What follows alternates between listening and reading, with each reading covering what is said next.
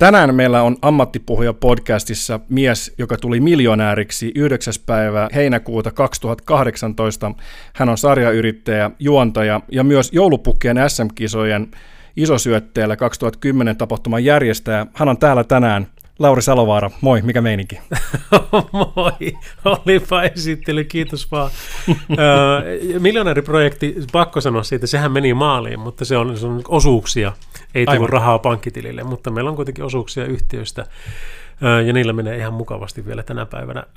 Meininki on hyvä, tosi siistiä, tiedätkö, niin kuin päästä puhumaan rakkaasta aiheesta ja sitten päästä taas niin kuin sparrailemaan jonkun semmoisen kanssa, joka myöskin jakaa sen sama intohimo. Kiitos, että olet täällä. Ole hyvä. Suomen ensimmäinen puhumiseen ja puhujiin keskittyvä podcast. Suomen eturivin puhujat haastattelussa tutkitaan, mitä on olla ammattipuhuja, mikä on puhuminen ja miten sinäkin voisit ryhtyä puhujaksi puhumaan vielä tarkemmin sinulle tärkeimmistä asioista. ammattipuhuja.fi kautta podcast. No mutta jos aloitetaan siitä, että mistä saat kaikista eniten innoissasi tällä hetkellä? Tällä hetkellä Just eniten nyt. innoissani. Mm. Öö, no varmaan siitä, että on Suomessa ja sitten siitä, että mä en tiedä vielä, mitkä mun seuraavat projektit on. Öö, mä oon jo aika pitkällä muutamassa, mutta mä en ole ihan varma.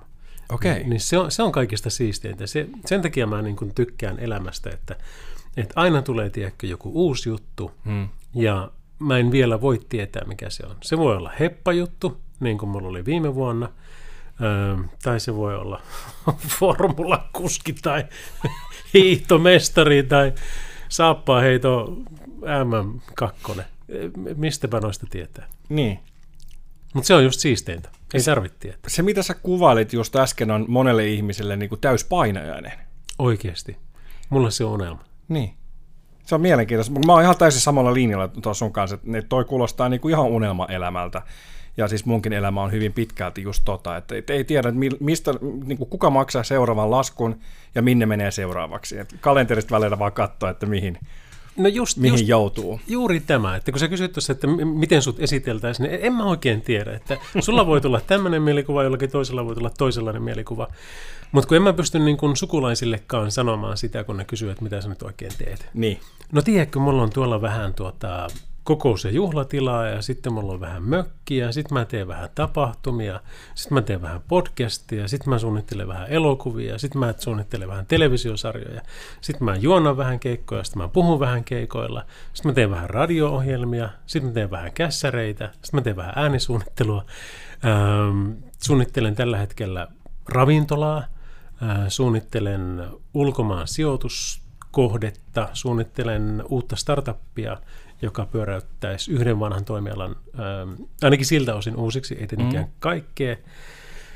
Ähm, siis tiedätkö, niin kun, tämä on niin hauskaa, tämä, että mä en näe, että pelkästään nurkan takana olisi mahdollisuuksia, vaan siinä nurkassakin on jo kymmenen mahdollisuutta. Hmm. Kuulostaa siltä, että, että sä oot vähän tämmöinen nyt kun ihminen sen sijaan, että olet semmoinen sit kun ihminen. Ja sille on syynsä. Ja Kerro. Se on viiden sekunnin sääntö. Okei, okay, että jos tippuu lattialle, niin viisi sekuntia saa poimia ylös vai mikä? Toi on kymmenen sekuntia. Ai se on kymmenen? ja se, Ai se on kymmenen, se on kymmenen sekuntia. Okei, okei, okei. Ei haittaa, vaikka se olisi voipuoli alaspäin. Ei, mitään, ei mitään ongelmaa. Mutta siis viiden sekunnin sääntö on semmoinen, minkä mä loin, kun tajusin, että näinhän mä elän. Mm-hmm. Ja se tuli Fight Club-elokuvasta mieleen. Fight Clubissa Brad Pittin esittämä päähenkilö vie Edward Nortonin kanssa yhden tyypin ö, baarista vai kaupasta jonnekin takakujalle. Ja sitten ne sanoo, että hei, pidetään vähän hauskaa niin kuin tämän tyypin kustannuksella. Sitten ne ottaa aseen esille, osoittaa sitä suoraan sen ohimoon ja kysyy siltä, että mitä sä teet työksessä. Ja sitten se on niin kuin, että hä? No ei, mitä sä teet työksessä? Sanoin, että no hän on vaikka, mä en muista näitä suoraan, mutta sovitaan vaikka, että se oli tuota, kaupan kassa. Hmm. Sitten ne vetää liikkuvat taakse ja kysyy, että mitä sä oot aina halunnut olla. Mitä? Mä en ymmärrä. Mitä sä oot aina halunnut olla, niin kuin vähän tönäisee sillä aseella? Mä oon aina halunnut olla eläinlääkäri. Se sanoo, tiedätkö, niin kuin yhtään miettimättä. Ja sen jälkeen se ottaa sen lompakon, amerikkalaisessa ajokortissa ilmeisesti on kotiosoite, mm. se ottaa sen ajokortin, sitten se sanoo sille, että mä tiedän missä sä asut, mulla on ase, mulla ei ole mitään hävittävää. Jos sä et aloittanut opiskelua eläinlääkäriksi puolen vuoden sisällä, mä tuun kotiin ja ammusta. Ja sitten se, okei, okay. ja sitten se lähtee vetään siitä. Ja sitten se Edward Norton on, että hullu, että miten sä voit random tyypi ottaa ja tehdä sille noin. Niin klisee, mutta se mm. sanoi jotenkin näin, että mieti, että tuota, tänään hänellä voi olla kuset housussa, mutta tämä on hänen loppuelämänsä ensimmäinen päivä. Huomenna hän herää niin vapautuneena, kun se tietää, että se voi taas tehdä sitä, mitä se aidosti haluaa. Tästä on viiden sekunnin säännössä kysymys. Me unohdetaan sitä, mitä me halutaan tehdä sen takia, koska sun puoliso, sun vanhemmat, sun eksät, niiden vanhemmat, työkaverit, lapset, kaikki sanoo sulle koko ajan, mitä sä voit olla ja mitä sä et voi olla. Mitä sä voit tehdä, mitä sä et voi tehdä, mihin sä kykenet ja mihin sä et kykene. Ne määrittelee sut. Ja sitten sy- hölmöintä, mitä me voidaan tehdä, on se, että me uskotaan niitä. Ja niin hyvässä kuin pahassakin, mutta me uskotaan niitä. Ja sitten ei tapahdu oikein mitään, koska me ymmärretään, että enhän minä ole sellainen. Eihän minusta, miten minä voisin kuvitella niin tämä viiden sekunnin sääntö on se viisi sekuntia, kun sulla tulee idea siitä, um, no jos puhutaan vaikka tästä kellosta, mm. niin, niin ei, ei me ei puhuta tästä merkistä, mutta tämä on arvokello, jonka arvo on noin 10 tonni. Mulle tuli idea mieleen, että hei mä haluan ton kellon. Ja, ja tuota, viisi sekuntia ei ollut kulunut, kun mulla oli puhelin kädessä. Mä etin tämän kellofirman yhteystietä ja painoin jo vihreät. Ja sitten alkaa iskeä pikku paniikki siinä, että apua, mitä mä teen, mä edes tiedä, mitä mä sanon sille. Se menee Tukholmaan, mä juttelen sen kanssa aikaa, niin se sanoo, että niin hullu tyyppi ja niin hullu ehdotus, että hän vietään Hollantiin, Hollanti saa päättää. Pääkonttorilta tulee parissa viikossa, että hitto mikä tyyppi. Tehän vaan niin. Kello tulee sulle ja me jopa maksetaan sulle siitä, että sä, sä pidät sitä. Öö, koska se viisi sekuntia on sitä neitseellistä itseä. Mm, mm. Sen jälkeen tulee se järki, eli kaikki se, mitä kaikki muut on sanonut sulle. Ja sen takia sä et soita sinne, koska Mikko Leppilampi voisi tehdä näin, mutta ei Lauri Salovaara, jos mä keltä tahansa kysyisin. Mutta niin. Mikko ei ole sinne soittanut. Mä soitin ja ne sanoivat, että ei ole tehnyt Suomessa kenenkään kanssa diiliä. Tämä on Suomessa ensimmäinen ja se näkyy olevan sinä. Et saa julkistaa, ähm, koska heillä on vähän isompia Hollywood-nimiä tuolla, mutta tuota, tämä on niin mielenkiintoinen keissi, että mennään tällä. No niin. Siitä on kysymys. Oliko tuo pitkä vai lyhyt versio? Se Voi kertoa pitkänkin. Se oli semmoinen keski, keskiverto. Mä muistan aikanaan, niin Jari Sarasvuo sai, sai vähän niin kuin sättiä siitä, että hänen valmennusmenetelmät oli, oli hieman kyseenalaistavia ja aika suoria, mutta toi Edward Norton, Brad Pittin niin kuin elämäntapavalmennustyyli on astetta kovempi. Että mm. Ehkä tuossa voisi sitten, niin kun ideat loppuu kesken, niin kehittää semmoisen uuden valmennustalon, vähän niin kuin Fear Factor-tyyppinen valmennustalo. Tulokset puhuu puolestaan. Jos, niin. se, jos, jos se valmennus kestää minuutin tai kolme minuuttia per mm. lurjus, ja ne maksaa 3000 euroa siitä. Olisitko valmis maksamaan 3000 euroa, et siitä kolmesta minuutista, vaan siitä tuloksesta, että sun elämä muuttuu sellaiseksi helvetin pelottavaksi asiaksi kuin sinun oma elämä. Mm. Se, mitä sinä haluat. Kyllä. Pablo Picassolta aikanaan joku nainen äh, pyysi muotokuvaa, kun hän piirsi oliko se nyt Sevillan kadulla vai missä se oli, ja, ja tota, hän laskutti siitä satoja mitä se nyt oli aikanaan, sitä, sitä valuuttaa. Ja nainen kysyy sitten, että, että mitä sä nyt voit laskuttaa näin paljon, että sulla meni tämän tekemiseen vaan viisi, viisi minuuttia. Pikassa sanoi, että ei, kun mun meni tähän tekemiseen koko elämäni. Aivan, precis näin. Ja siitä on kysymys. Ja se on esimerkiksi niin kuin puhekeikollakin hauska, että miten sä voit tulla vetää meille 15 minuutin räpiä ja laskuttaa siitä 2,5 tonnia tai 4 tonnia tai jotain tämmöistä. Tiedätkö, että ei ole kysymys siitä 15 minuutista. Mä oon tehnyt 26 vuotta tätä ja kysymys on siitä tuloksesta, siitä lopputuloksesta, mikä tulee sen vartin seurauksena. Joskus mm. se voi olla kolme varttia tai puolitoista tuntia, mutta mut siitä on kysymys. Jos ei tule tuloksia, älkää tilatkomaan uudestaan, mutta on ne mm. kuitenkin leivässä vielä pitänyt. No mistä kaikki sai, sai alkuunsa, mistä, mistä kaikki lähti ja, ja mikä oli niin kuin suuri suunnitelma? Mun oposta. Okei. Okay. Joo, se sanoi, että Lauri, se kysyi multa, siis mä olin tosi ujo lapsi. Oikeasti ujo. Uh-huh. Ja yläasteella 15-vuotiaana se kysyy pikkulaurilta, että mikä susta tulee isona. Ja sitten mä sille sanon, että musta tulee radiojuontaja. Ja se katsoo mua syvälle silmiä ja kat- sanoo, että Lauri, sinusta ei tule koskaan radiojuontaja. Ja Okei. se, että sä sanot tämmöisen niin kuin ö, epävarmalle teinipojalle, niin se voi joko murskata sen tai se voi sitten voimaannuttaa sitä. Ja mun tapauksessa kävi niin, että mä en uskaltanut sanoa sille mitään takas, mutta sitten tuli tämä mun elämän niin kuin yksi ohjenuorista, mitä mä mietin vaan, että sinähän et sitä päätä. Hmm. Sä oot opo, sinä et päätä, mitä mun elämästä tulee. Sitten mä kiusallakin hain paikallisradioon työharjoitteluun kolmeksi päiväksi ja pääsin sinne. Kolme päivää siellä, sitten tämmöinen naistoimittaja, joka mulle näyttää paikkoja, niin se nä- sanoi sitten viimeisenä päivänä, kun mä kysyin, että miten tämä on tosi kiva, että pääsisikö hän tänne töihin, niin sanoin, että Lauri, sinä et pääse koskaan tänne töihin. sitten me ollaan taas siinä tilanteessa, että en mä uskalla sanoa mitään takaisin, mutta mä mietin, mm. että sinähän et sitä päätä. Marsin kulmahuoneeseen, siellä istuu pomo, ja sanon sille, että mä haluan tänne töihin. Sano, että no sinähän se epeli oot ja saatamme soittaa sulle. Mutta don't hold your breath. Mutta ne soitti pari viikon päästä ja ne sanoi, että meillä on pesismatsit ja sitten talvella lätkämatsit. Hmm. Me tarvitaan näihin joku studioon painamaan nappia, että se oikea selostaja pysyy siellä lähetyksessä. Ah. Yes! Siis aivan ilman muuta. Jos mä oon jotain halunnut ikinä tehdä, on se, että mä tuun radioon, mun ei tarvitse puhua, mä painan nappia ja mä oon radiossa töissä.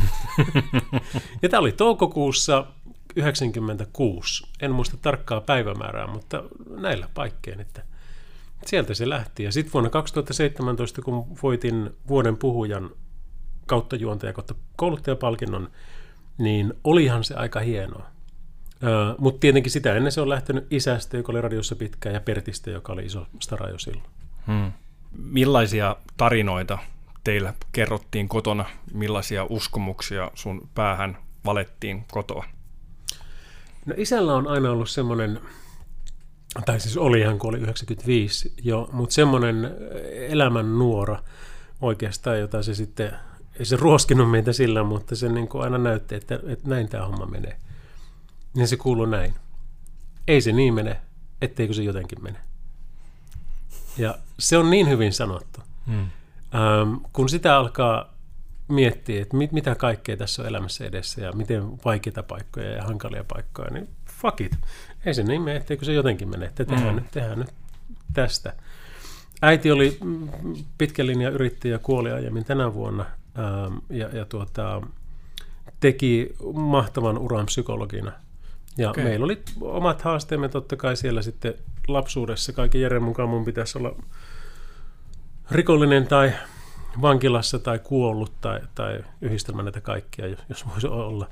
Et, et sillä tavalla mä niin kun en usko niihin, kun ihmiset selittää sitä, että meidän lapsuus sitä ja tätä, ähm, ja siksi mä oon näin. Äh, haistako paskan. Äh, et, et se selittää paljon, mutta se on itsestä kiinni sitten, että jääkö siihen tarinaan kiinni vai ei.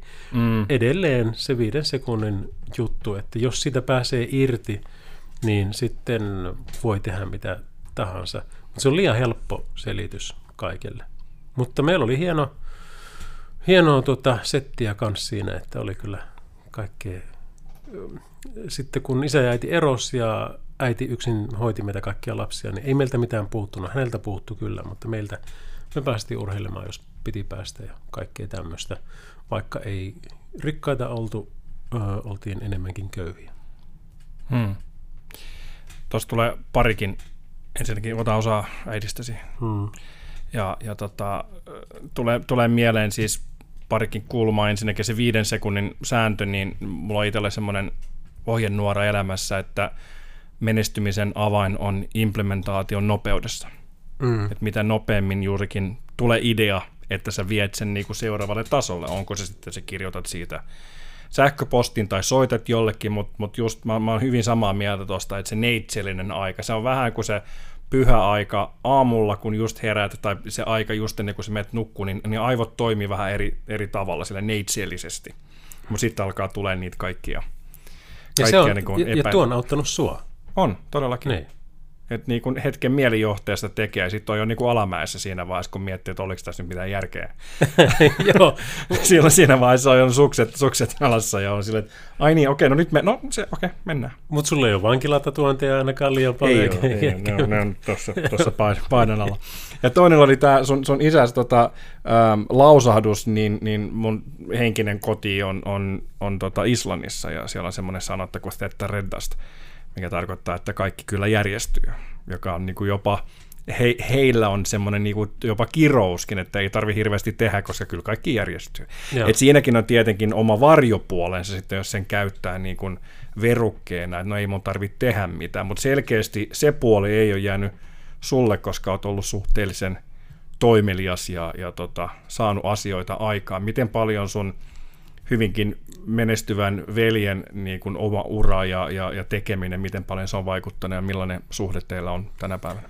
On totta kai vaikuttanut. Sehän on ollut siis pitkään mun, mun niin suurimpia idoleita ja suurin idoli radiopuolella. Ja Pertti teki silloin 90-luvulla semmoisia asioita radiossa, joita moni ei tee vielä tänä päivänäkään, vaikka on miten suosittu.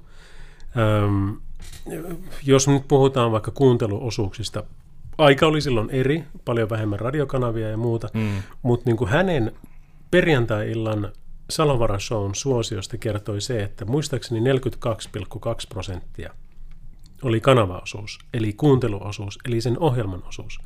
Eli kaikista radion kuuntelijoista Suomessa sillä hetkellä melkein puolet kuunteli häntä ja loput hmm. kuunteli kaikkea muuta yhteensä. Okay, wow. Ja me tehtiin itse kanssa niin, että me kerättiin pussikaljat ja, ja tuota, mentiin kavereiden kanssa jonnekin teatterin taakse kytikselle perjantaina 7.9. Ja jollakin oli mankka, jossa oli kuule tuota, kasettinauhurit ja kaikki ja sitten äänitettiin sitä ja, Joo. ja juotiin tosi pahaa kaljaa ruskeista kaljapulloista ja, ja oltiin ihan pierussa, kun oltiin veetty muutamat niitä. Naur, naurettiin partaamme sitten siinä, joka oli vasta haivenia, mutta, mm. mutta se oli ihan mielettä. Ja tänä päivänä mm, soitellaan siis monta kertaa päivässä tuossa, kun katoin, niin tuossa nyt olevan Pertiltä taas tullut puhelua, mutta en ole ehtinyt vastaamaan. Koska sitten kun meillä on keikkaa jommalla kummalla, me aina sparrataan toisiamme siitä. Joo. Tämäkin tullaan käymään läpi. Niin se kysyy, että millainen se Christopher oli ja, ja okay. tota, mitä tarinoita se kertoi ja, ja, ja mitä, mitä sä sanoit. No miksi sä sanoit noin ja, ja mm. kaikkea. On se nyt ihan helvetin tyhmä. Et miksi sä kerrot just ton jutun niin, tuossa vaiheessa? Niin, no tuohon meni hienosti. Ei kun Pertti kannustaa aina. Joo. Se, se, onkohan se koskaan, jos ainakin todella, todella harvoin on ikinä sanonut, että miksi noin. Se, vaikka se on paljon kokeneempi, no kymmenen vuotta enemmän radiota kuin minä, mm. mutta paljon menestyneempi radiojuontajana, niin äh, antaa mun tehdä omat virheeni. Et se on, se on sillain, ei se mikään isähahmo ole sillä lailla. Se on broide ja meillä on tosi lämpimät välit. Miten toi radiomaailma, niin, niin millainen se on sun mielestä tänä päivänä verrattuna siihen aikaan, kun sä aloitit? Oi, oi, oi. Nyt Pertti sanoo sitten jälkeen, että miksi sä sanoit noin. Kerro ihan, ihan avoimesti. Kyllä, kyllä, kyllä, kyllä, kyllä. Tuota, mehän tehdään itsekin Radionovan yöradiota My Mercedes-Benz, ja nyt on edellinen tuotantokausi just päättynyt, ja seuraava mm. alkaa syksyllä. Uh, kyllä saisi tehdä enemmän. Kyllä saisi, sais niin kun, radio pitäisi palauttaa takaisin semmoiseen rooliin, mikä, mikä siellä on, että Jaajo, joka jostain syystä inhoaa minua, Mä en ole hänen kanssaan montaa sanaa okay. vaihtanut, mutta käsitin sen niin ainakin työkavereiden puheesta aikana, että kahta kukkoa ei mahu samalle tunkiolle. Mm. Kun mä mm. tein Suomi-poppiin yhden muutaman kuukauden ajan ohjelmaa ja siitä tuli liian suosittu tai jotain, niin tota, hän on varmasti eri selitys sille, mutta tämä on mitä ne työkaverit sanoo, kun mä ihmettelin, että minkä takia se, se ei tykkää musta. Mutta kaikesta huolimatta niin hän tekee paljon asioita oikein. Et, et se on niin kuin, siellä uskalletaan ottaa riskejä, siellä uskalletaan avata elämää riittävästi ja siellä uskalletaan olla läsnä tässä hetkessä. Ilman, että olemme miehiä tai naisia, jotka puhuvat kuin radiojuontajat. Joille niillekin on Juurikin näin. oma, oma paikkansa. mutta sitten tota, on hirmu hyviä tekijöitä, mutta joku semmoinen lasikatto on nyt rakennettu takaisin tuohon, joka jonkun pitäisi särkeä. Hmm. Ihan tosissaan. Et siis silloin, kun me tehtiin Kiss FM ja, ja Henkka Hyppöset ja muut ö, kutsui ihmisiä harrastamaan seksiä suorassa lähetyksessä ja teippas jollain jätesäkeellä studioikkunat, että muut ei näy ja, hmm. näin ja tämä tapahtuu, niin se oli vain yksi yhden viikon niin kuin palavereiden tulos, että okei, nyt tehdään mutta ensi viikolla näin. Seuraavalla viikolla oli seuraava. Ja onhan niitä vieläkin, mutta onko ne noin isoja? Joo, maailma on muuttunut, onko tuo enää sallittua ja muuta. Sitä suuremmalla syyllä sitä pitäisi tehdä. Nythän sitä huomiota, kun ihmiset kaikki sitä haluaa, nythän sitä vasta saiskin.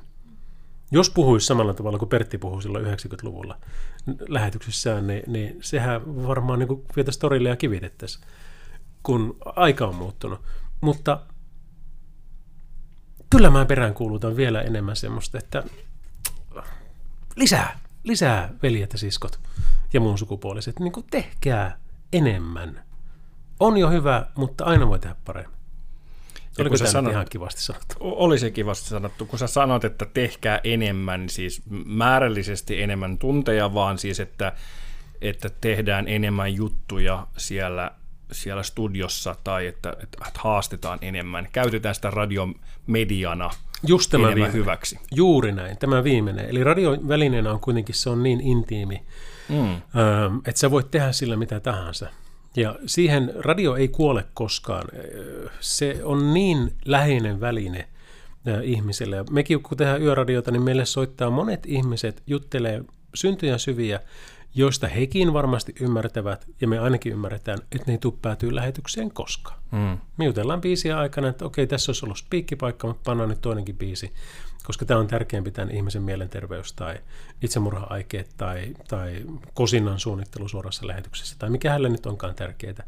Me ollaan ihmisten tärkeimmissä asioissa läsnä radiossa ja jos sen heittää vaan sillä kuuspiikillä, että kello on tämä ja tämän verran ja sä kuuntelet tätä ja tätä ja mun nimi on tämä ja tämä koko ajan, niin mm. se on, se on niin kuin oman ammattitaidon aliarvioimista, että myöskin kuuntelijoiden aliarvioimista noin yleisellä tasolla. Et kyllä mä toivoisin, että ihmiset tekisivät, niin ei tarvi enempää tehdä per se juttuja, mutta, mutta, mutta niin kuin mennään vähän helvetin paljon pidemmälle kuin nyt. Ja nythän tämä koko mediakenttä on muuttunut valtavasti viimeisien vuosien aikana. Se on tietyllä tavalla demokratisoitunut podcastien, live-striimien ynnä muuta myötä. Että tämäkin ohjelma, niin niin tota, mulla on aina ollut haaveena, että mulla olisi oma radio-ohjelma, ja mä kohtelen tätä mm. tietyllä tapaa, niin kuin tämä olisi oma, oma radio-ohjelma. Ja tota, m- miten sun mielestä tämä kenttä on niinku muuttunut, että mikä on niinku tavallaan radion funktio, koska se on kuitenkin se on live, se lähtee kerran, kerran ulos. Nyt on tullut uusia medioita, niin kuin esimerkiksi Clubhouse, joka on mm. myös live. M- miten sä suhtaudut näihin uusiin medioihin? Tavallaan radion haastajana tai, tai niin kuin tukijana, ja jos vielä linkataan tähän päivän aiheeseen, niin miten tämä niin kuin linkkautuu yhteen niin kuin puhujana ja vaikuttaa siihen no, maailmaan? Siis tämä, tämä, ensinnäkin tähän on sun radio ja sähän mm. saat tehdä tällä ihan just niin kuin haluat, niin kuin nytkin alasti istut sinä ja juonat tätä. Kyllä, ja juon champagnea. Joo, champagnea, ja kaikkea tämmöistä. E, seuraava kausi muuten videoidaan, sit, niin sitten mä en enää voi olla alasti, mutta nyt vielä otan kaiken hyödyn irti. Mäkin otan. Joo, skol. Um, niin ennen oli semmoinen pyhä kolminaisuus. Mm. Ja se oli se, ja ei ole missään tärkeysjärjestyksessä, mutta sulla on radio, televisio ja juontokeikat. Nämä kaikki kolme tuki toisiaan. Kun sä teit yhtä, niin sä teit luultavasti kahta Joo. muutakin. Mm. Ja, ja tota, kaikista saa joskus juontokeikat esimerkiksi tai puhekeikat, niin kun ne on niitä, that's where the money is. Mm. Ei niinkään siinä kuukausittaisessa radiotyössä. Että jos sä saat radiosta kympin, niin se on tosi hauska, mutta kun sä voit saada puhe- ja juontokeikoilla sitten 20 tai 30. Mm. Mutta niitäkään sä et saa ilman, että sä oot sillä radiossa. Nimenomaan. Sitä, se, on sitä, sitten, se on sitä leipää tai sitä, joka nostaa sut joo, tasolle. Mm. Joo, ja se radio yleensä nostaa sitten televisio ja televisio ja radio nostaa yhdessä puhekeikoille. Niin nyt tuo maailma, mitä kuvailit, niin sehän on ihan mielettömän hienoa. On lisää foorumeita siellä, se ei ole enää pyhä kolmenaisuus, mä en tiedä mikä viisisakarainen tähti se nyt on, tai, tai montako sakaraa siellä on. Mutta se on niin tosi makeeta, että ei tarvi enää olla niissä kaikissa. Riittää, että omistaa niin sanotusti muutamat niistä. Hmm. Mm, ehkä pari perinteistä ja yksi, yksi niin kuin trendaava, niin voisi olla aika kova sana. Mutta toki tuo radio, televisio, juontokeikat, niin se voi olla radiojuontokeikat ja televisiojuontokeikat. Voisi olla radio ja televisiokin vaan, mutta silloin heittää kyllä paljon, paljon rahaa ikkunasta, jos ei halua tehdä niitä kivoja juontokeikkoja. Mä olin nyt pitkään reissussa, niin olenko ymmärtänyt oikein, että Androidille on tullut Clubhouse kanssa? Ymmärsin näin, joo, joo. joo. No nyt kun mä oon ottanut innolla sitä ja meinasin ostaa iPhone, mulla pari on, mutta kun ne on, ne on vanhempia, niin, niin, niin mä lähden siihen heti messiin. No niin. Joo. Ja on miettinyt sillekin saralle yhtä sitten taas seuraavan askeleen startuppia mikä Luonnollisesti. Totta kai.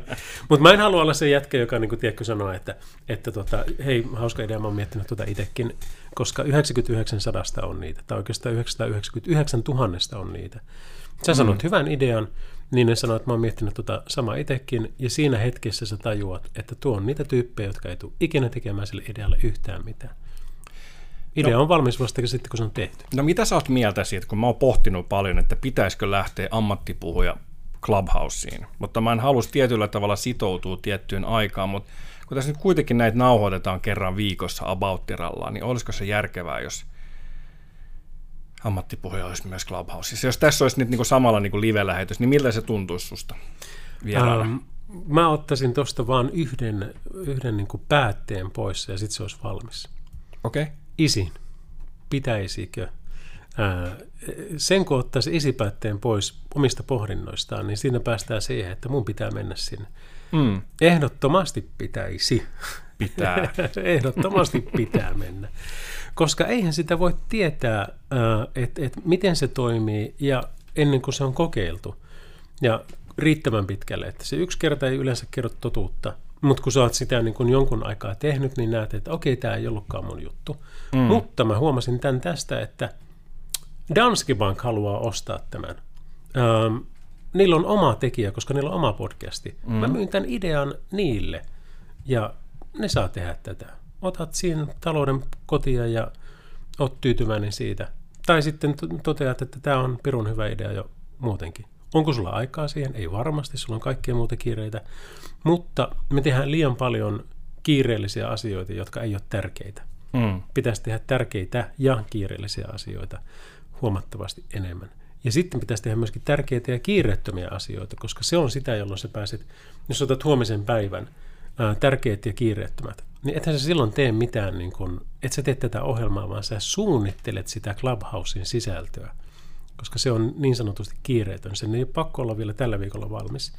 Mutta koska sulla on aikaa suunnitella noita, niin no sitten kun otetaan skumppaa ja, ja käydään saunassa tai, tai istutaan kalliolla ja äljötetään mm. silloin, mutta voihan sitä olla, sitä olla niin kuin yksi päiväkin sille suunnittelulle. Niin vois. Niin ehdottomasti, aina kun joku miettii sitä, että halu, pitäisikö näin, niin mä kannustan, että ilman muuta, koska sitten kun sinä et tee sitä, joku muu sen tekee, niin jos se menestyy siinä, niin sehän on tosi mm. hienoa, mutta kyllä se pikkusen ehkä kirpasee kuitenkin. Kyllä se kirpasee aina, kun näkee, että jollain on joku vastaava, Niin. vastaava konsepti. Mä mietin vain näin niin kuin, niin kuin vieraana tässä podcastissa, kun tämähän on oma, oma niin kuin formaatti ja oma, oma niin kuin tavallaan tilanne, ja tämä on tärkeää, että ne asiat, mistä mä haluan puhua tässä podcastissa, niin ne tulee tässä niin kuin mukaan. Mm. Mutta jos tätä tekisi samaan aikaan, kans niin kuin Clubhouse live-lähetys, ja sulla on varmaan kokemusta tilanteesta, jossa on live, ää, no live-radio, mm. radio on yleensä live, niin huomaatko eron siinä, että miten sä vuorovaikutat? Olisiko esimerkiksi sille, että tietyt läpät tai tietyt tarinat jäisi pois, jos sä tietäisit, että tämä lähtee myös livenä ulos samaan aikaan? Ei päinvastoin. Ähm, mä kun järjestän tapahtumia, ja nyt varsinkin kun viime vuonna on ollut live-striimejä, nimenomaan painosanalla live. Ähm, tosi moni tapahtumajärjestäjä teki sen ikävä kyllä väärin. Ne ö, teki hienon konsertin ja sanoi, että tämä tulee nyt sitten tarjolle se ja se päivä ja se ja se kellon aika, ja sitten sä voit ostaa ja katsoa sitä. Joo. Ei ihmiset tarvi sitä, koska niillä on koko ajan kaikkea muutakin. Se ei ole prioriteettilistalla ykkösenä se, että menenpä nyt huomen illalla ja katson sen. Mutta jos se tapahtuu vain huomen illalla kello 18-19, niin sitten sulla ei ole vaihtoehtoja. Se joko katot sen tai et katso sitä. Ja se liveys, se suora lähetys tekee siitä sen. Ja mä oon myynyt noihin tapahtumiin, nyt eilen just kyselinkin yhdeltä isommalta tapahtumajärjestäjältä, että tämmöiset ja tämmöiset luvut, että mihin nämä asettuu. Niin ne sanoi, että tota, no Nightwish vetää samanlaisia määriä. Mutta ootko ihan tosissaan? Sanoin, että joo, että ei ne ole kovin älyttömiä ne niin striimien määrät. Ja me saatiin kuitenkin aika kelpo showt siitä. Ja mä painotin nimenomaan sitä markkinoinnissa, että tämä on live, tämä on aikaan sidottu, tämä tapahtuu nyt ja tässä. Ja koska tämä on live, niin kaikki on mahdollista. Hmm. Mä katsellut kanssa jo noita kaupunginteatterin ja, ja oopperankin ja näitä, niin siis maksuttomien luvut on niin kuin ihan siedettäviä, mutta Mm. sitten taas maksullisten, niin puhutaan siis ihan muutamasta sadasta Okei. niin kuin per, per esitys ja muutamasta tuhannesta niin kuin koko vuonna. Joo. Et siis aika, aika vähän, että, että ihmiset ovat ehkä niin kuin maksuttomia lähetyksiä ynnä muuta valmiita katsomaan, mutta sitten maksullisia, niin kyllä se, minä on myös tämmöinen live, live, Joo. live siis lähinnä. Mutta ihanaa, siis mä inspiroidun nyt valtavasti tästä Clubhouseista, ja kiva, että tämä tuli tälleen niin kuin kesken, niin mä nyt vannoon tässä, että, että seuraava jakso, nyt pitää ihan katsoa, että kuka meille tulee vieraaksi seuraavassa jaksossa, niin tota, se meni tossa. Öö, se on sitten tota, Marjo Helman pääsee kokemaan sitten sen liven.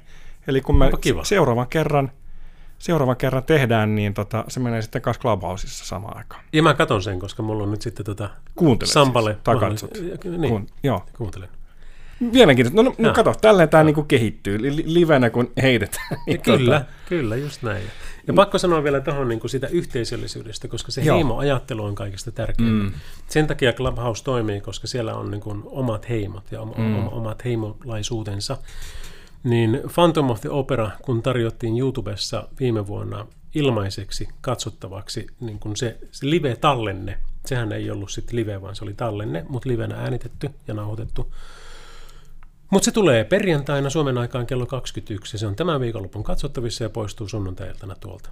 Niin se fiilis siitä, kun sä meet sinne oottamaan varttia vaille yhdeksän, ja siinä lukee, että 248 000 ihmistä online.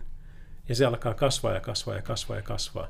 Ja sitten se alkaa yhdeksältä, niin meillä viritettiin niin kuin screenit ja videotykit ja kotiteatterisysteemit ja popcornit ja kaikki jo hyvissä ajoin ennen sitä, koska se tapahtuu tänä iltana yhdeksältä. Ja sitä odotettiin. Ja sitten kun se oli, niin sä oot mukana siinä yhteisössä niiden puolen miljoonan ihmisen kanssa, ketkä samaan aikaan katsoo ympäri maailmaa. Mm. Ja sekin on tosi siistiä fiilistellä. Nythän se on onneksi mennyt pidemmälle siitä, että nyt näytetään jo ö, enemmän sitä, että mitä ihmiset tekee silloin, kun ne katsoo jotain. Ja tämä on musta semmoinen asia, mitä ei vielä ymmärrä tapahtumajärjestäjät eikä, eikä niin kuin striimitoteuttajat riittävästi. Et ei se ole enää se, että sulla on lava ja siellä on tyypit ja kamerat on sitten tässä lavan tällä puolella. Mm.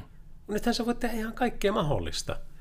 Ei Niin miksi olla jälleen niin. kerran ei hyödynnä sitä mediaa? Juuri näin. Niin sä voit niin kuin Henkka Hyppönen tyylinen, että laitat, laitat ikkunat säppiin ja sitten sä teet jotain, joka niin kuin tavallaan aukeaa vaan siinä kyseisessä mediassa. Mm. Niin, joo. Tu- Tuo on, tuo on hyvin sanottu, koska tosta on kysymys. Jolla päästään hyvällä aasinsillalla siihen, että no mikä on puhuminen, mikä on ammattipuhuminen, mikä on ammattipuhuja.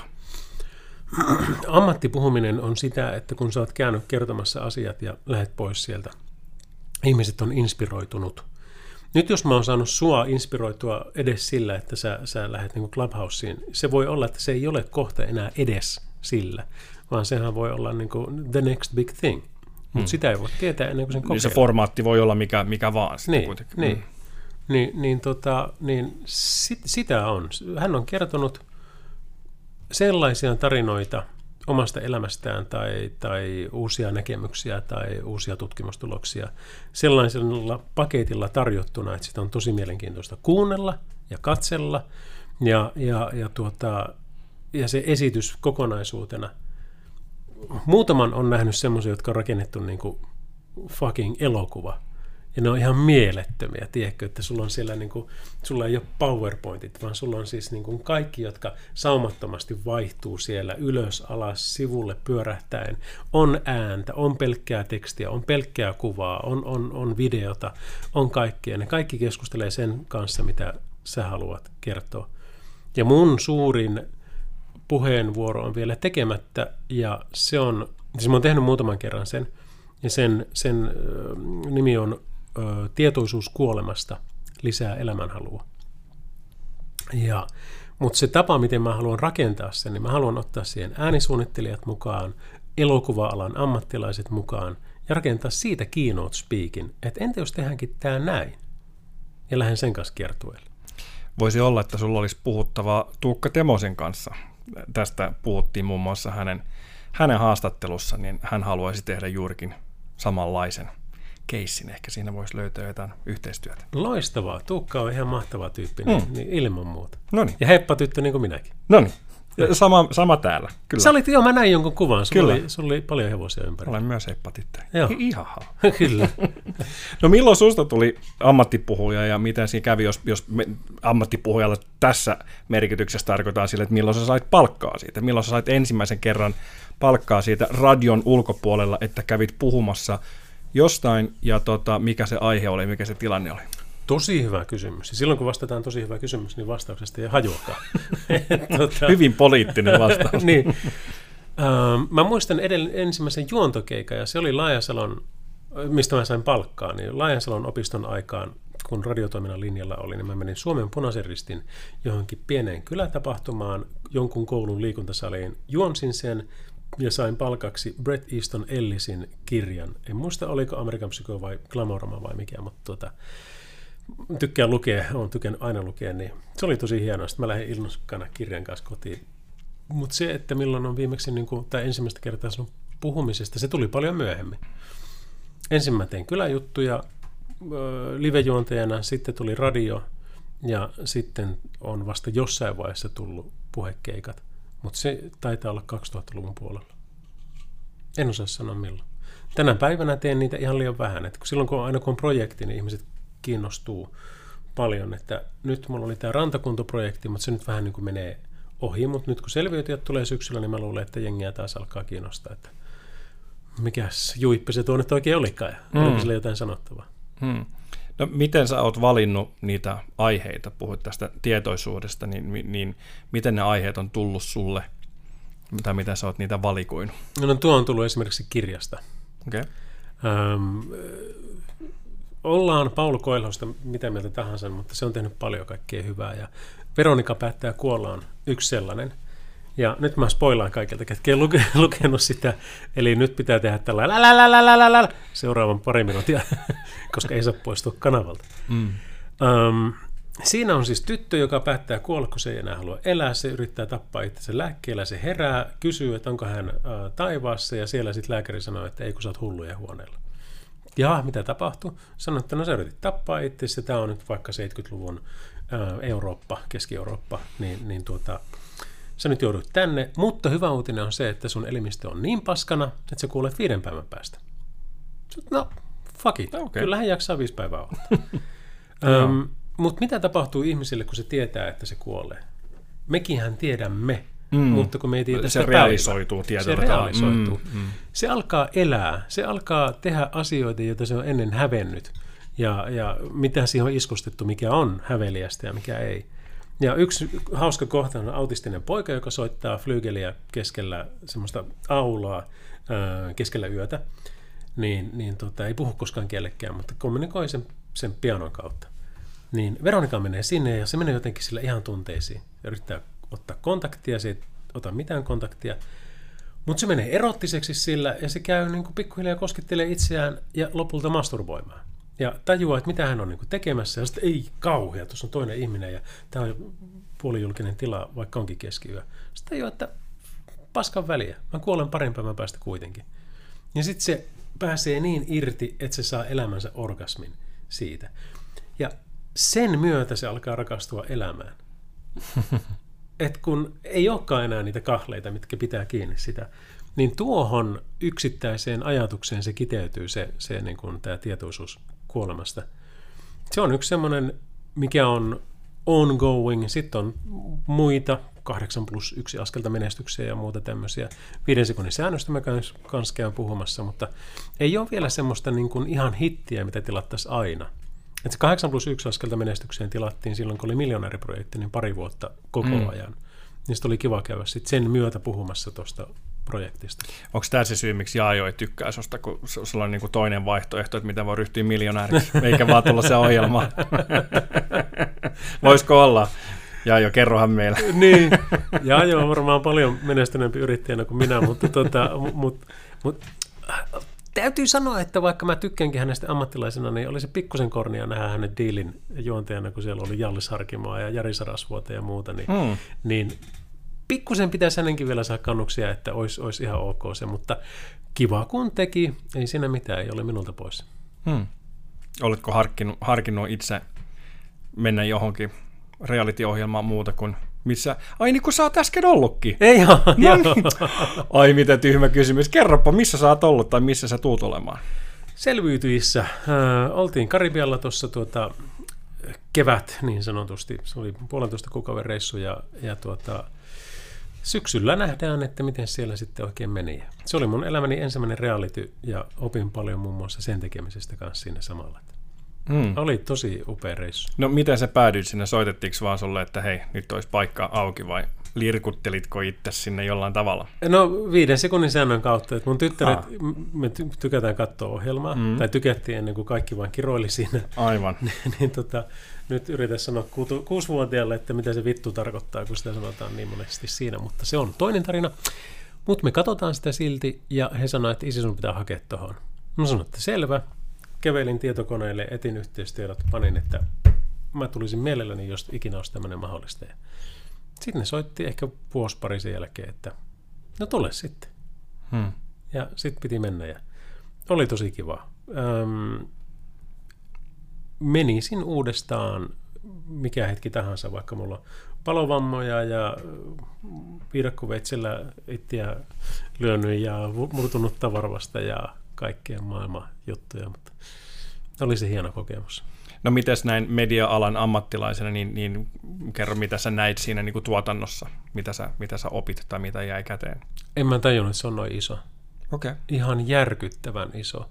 Eka kertaa, kun mennään kameroiden eteen ja sitten katson sitä kameroiden lukumäärää ensinnäkin, Mm. Ja sitten sen jälkeen mä tajuan, että siellä on toista sataa ihmistä tyyliin niin noiden kameroiden takana meitä varten. Että et, tämä on, tää on iso. Että mä tehnyt juttuja, mutta en ole ikinä tämmöistä. Ja Oliko siinä vaan pelkästään suomalaisia vai siellä oli paikallisia tai muun, muun, muun maalaisia myös mukana? Joo, se on, tota, kuinkahan paljon tuosta saa nyt detskuja kertoa, mutta siis oli toki muitakin kuin suomalaisia. Mm. Että kansainvälinen tuotantoryhmä on kait mukana kaikkien maiden tuotannossa. Aivan, Luulen. aivan. Niin sitten siellä on paikallisia sitten vielä. Ja sitten vielä nekin. Sitten, että se työllistää kyllä tosi paljon, että jos joku maa tai alue sen saa itselleen, niin on- onhan se kyllä viimeisen päälle hyvä. Mm. Nyt lähtee viimeinen huikka skumppalasista, niin otetaan 10 sekunnin breikki, että saadaan täytettyä lasit, niin tota, saataisiko siitä vielä yhdet, yhdet tötsyt otettua? Ja se, se oli ihan champagnea ihan niin oikeastikin. No sä sanoit, sä sanoit skumppaa, niin tota, mä tässä pohdin, että sitä voisi tulkita, Kiitos. että se on, se on kuohuviini tai että se on champagnea ja mä aavistin, että äijä tykkää laadusta, niin mentiin niin kuin yläkautta.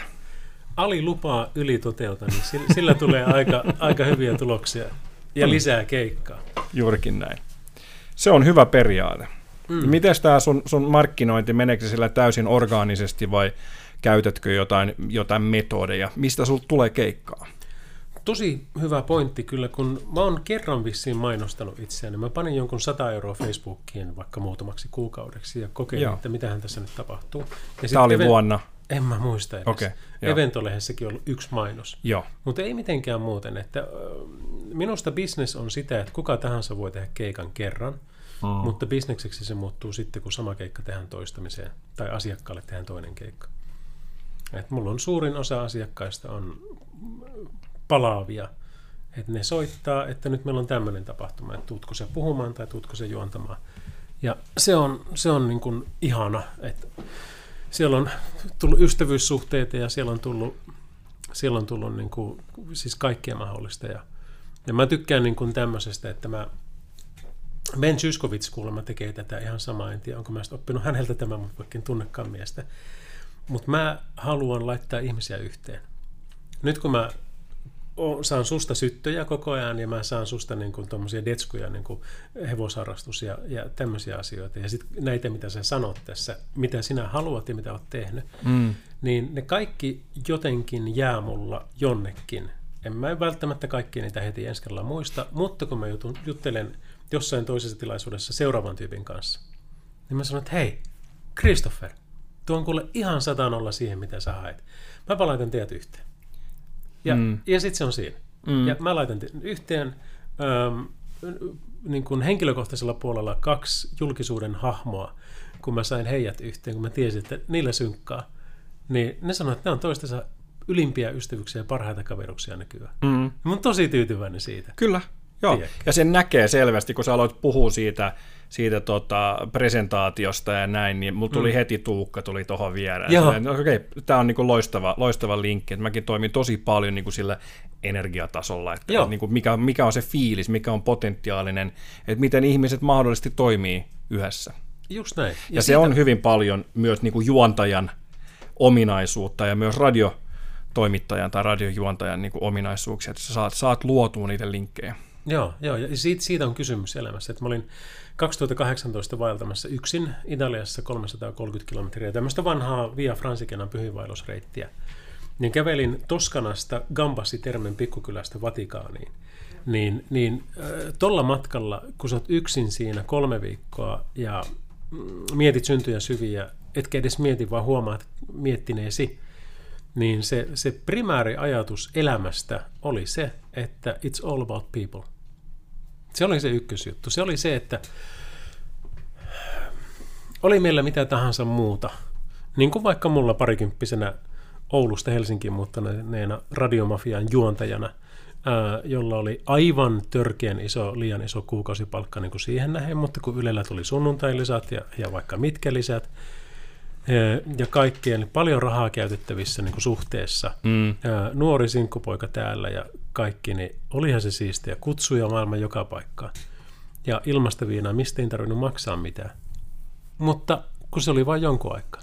Kyllä sitä kuitenkin kaipasi, mitä mä teen tällä kaikella, jos mä en voi jakaa sitä kenenkään kanssa. Et se on se, se, se on se.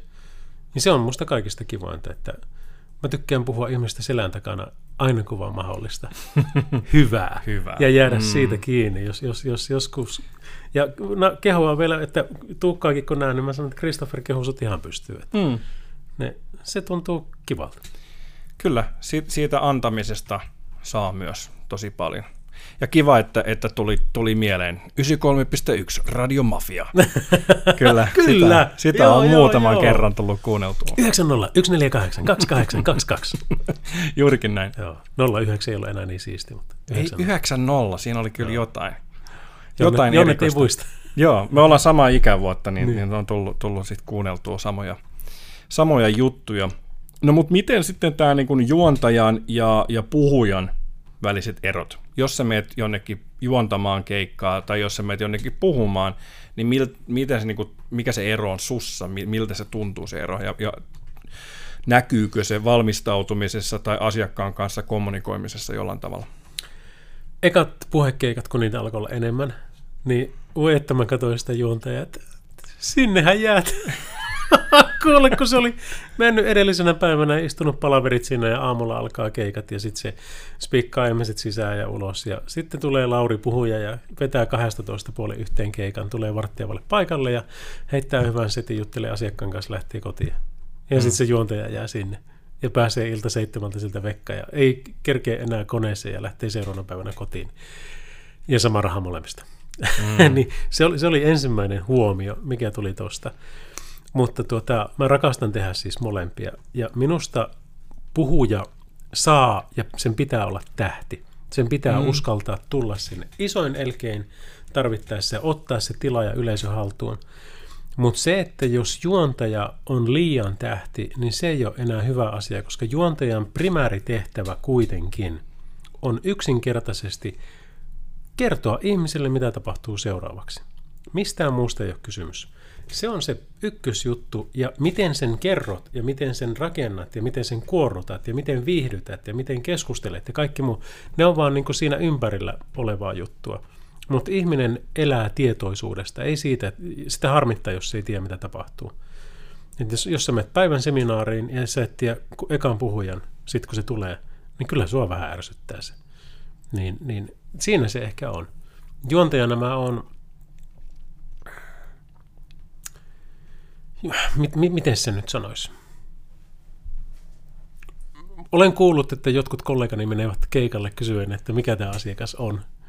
Ähm, ehkä minua sen takia tilataan uudestaan, koska mä tiedän aika pitkälle niiden liikevaihdot ja muut siinä vaiheessa. Ennen tein ehkä kaksi päivää keik- töitä yhtä keikkaa varten, nyt mä teen ehkä yhden Et kokemuksen kautta. Ja sitten niin. samat asiakkaat, niin sitten tietää jo homma. Mm, mm. Mutta Finderin kautta sitten liike, liikevaihtotuloksia vai, vai käytätkö jotain syvempiä analyysiä sitten tilaat, tilaat tota, viime vuoden tilinpäätöksiä?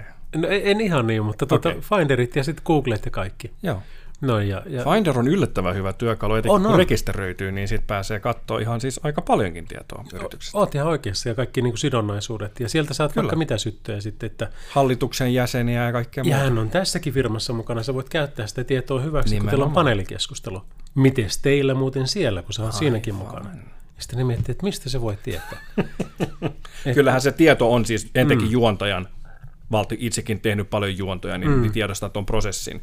Niin se, että, että saat se sieltä, sähän aina haet niitä nippelitietoja. Mm. Aina sitä niin kuin just juttu, mitä sä, millä sä voit johdatella eri keskusteluun. Niin toi oli hyvä, hyvä, hyvä lähde. Mutta myös puhujana, siis tietenkin, jos sä meet jonnekin puhumaan, niin jos sä pystyt väläyttämään sieltä jotain liikevaihtonumeroita tota, tai jotain muuta, että, että miten se on, miten, tietenkin se riippuu aiheesta. Mutta kyllä se yleensä on ihan, ihan hyvä juttu tehdä taustatyössä? On ja siis mä olin tota erään oululaisfirman kesäjuhlille, jonne Apulanta oli sitten tota kutsuttu esiintymään ja sitten veljen kanssa jutellaan siellä takahuoneessa. Ja sitten mä kerron niille, mä annan niille niitä syttöjä, että hei, tässä on tämmöinen ja tämmöinen firma, liikevaihto 4 miljoonaa, tulos 430 000 ja näin päin pois. Ai jaa, joo, onpa mielenkiintoista. Sitten ne menee keikalle, aloittaa sen keikan, että terve vaan tämä ja tämä firma teidän liikevaihto on kuulemma neljä miljoonaa, että vielä kun teette pikkusen töitä, niin saatte meidät kiinni. Ja siitä lähtee, kun ne teki itse jotain viittä ja puolta miljoonaa niin, tai niin, jotain. Niin, aivan, niin, sika hyvä. Joo, joo, joo, joo, ja sitten ne on asiakas ihan, että oh, ne oli ottanut selville meidän niin liikevaihdot ja kaikkia. Niin. Ja totta kai se kunnia kuuluu heille, mutta mutta mut sitten taas niinku valmistautumisesta, niin mä olin profession keikalla Kirkkonomen Longweekissä. Mm. Tämmöinen siis lääkäreiden tapahtuma parisataa, 300 ihmistä paikan päällä ja sitten tulee mulle tieto illalla, että Lauri, se huomisen puolen tunnin paneelikeskustelu sotesta, niin se puheenjohtaja nyt just ilmoitti, että se ei pääse, että kai sä vedät sen. Mutta joo, että meillä on siis niinku HUSin johtaja, TYKSin johtaja ja, ja olikohan OUSin johtaja. Mun pitää puhua puoli tuntia sotesta niiden kanssa. Ja siinä vaiheessa mä en tiennyt sotesta niin en hevon kakkapyllyä. Mm-hmm.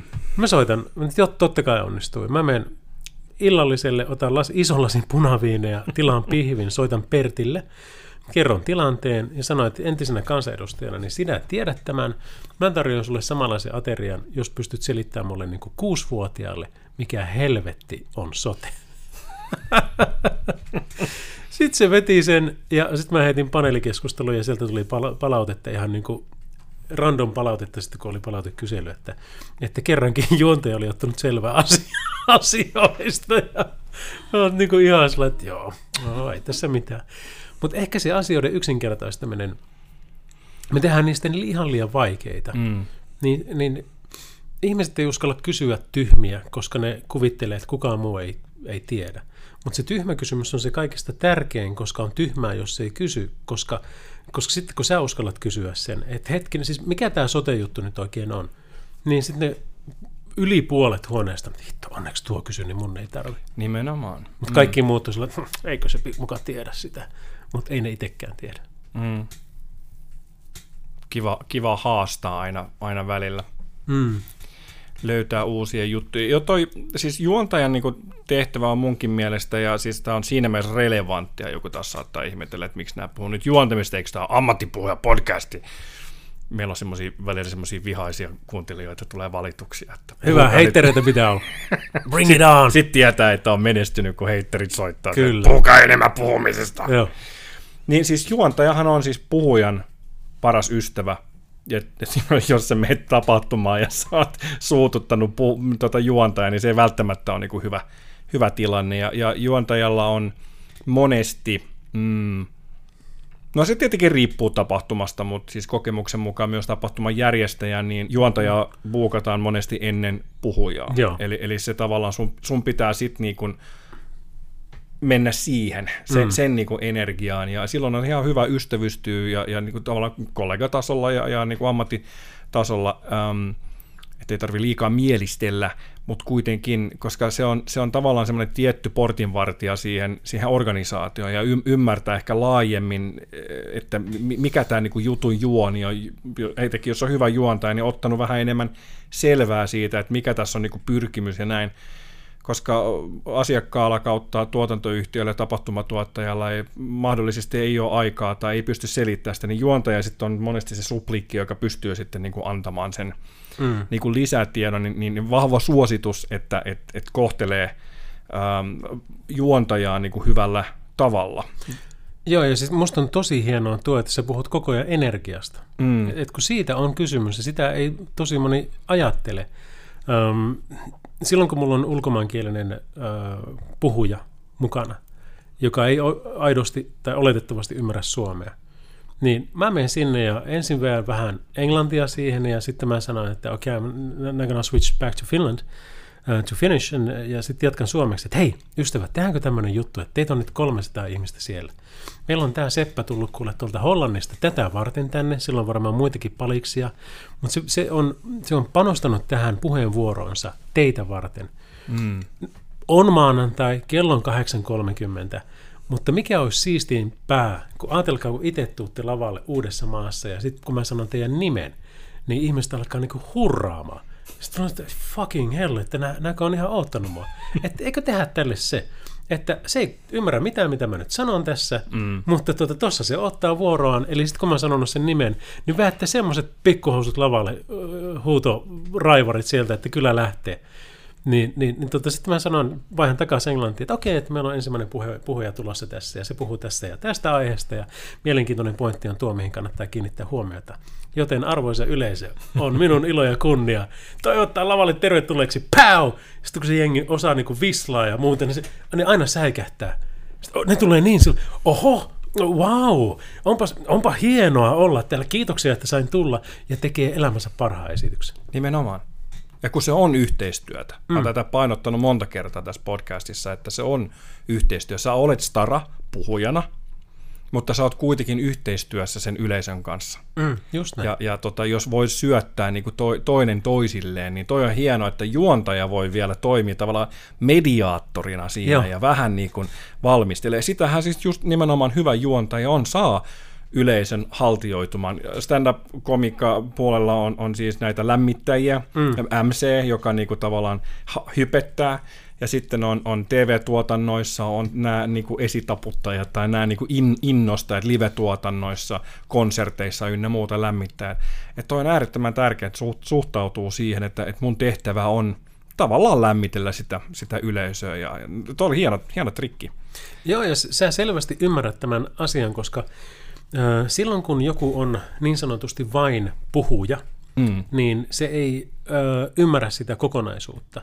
Silloin kun joku on vain juontaja, niin sekään ei ymmärrä sitä kokonaisuutta. Niin. Mutta jos sulla on vielä sitä niin kuin siltä tapahtuman järjestäjän osalta kokemusta, niin sitten sä niin kuin hiffaat sen, että mitä kaikkea tämä vaatii. Mä oon toiminut tuottajana, stage-managerina, roudarina, vaikka minä silloin, kun mulle maksetaan puhekeikasta tai pelkästä juontajuudesta. Kyllä.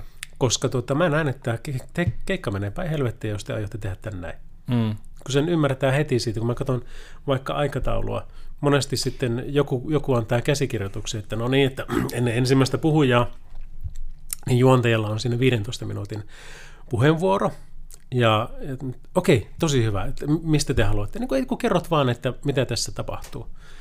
Okei, jos mä kerron yhden päivän tapahtuman mitä tässä tapahtuu, niin se kestää kaksi minuuttia.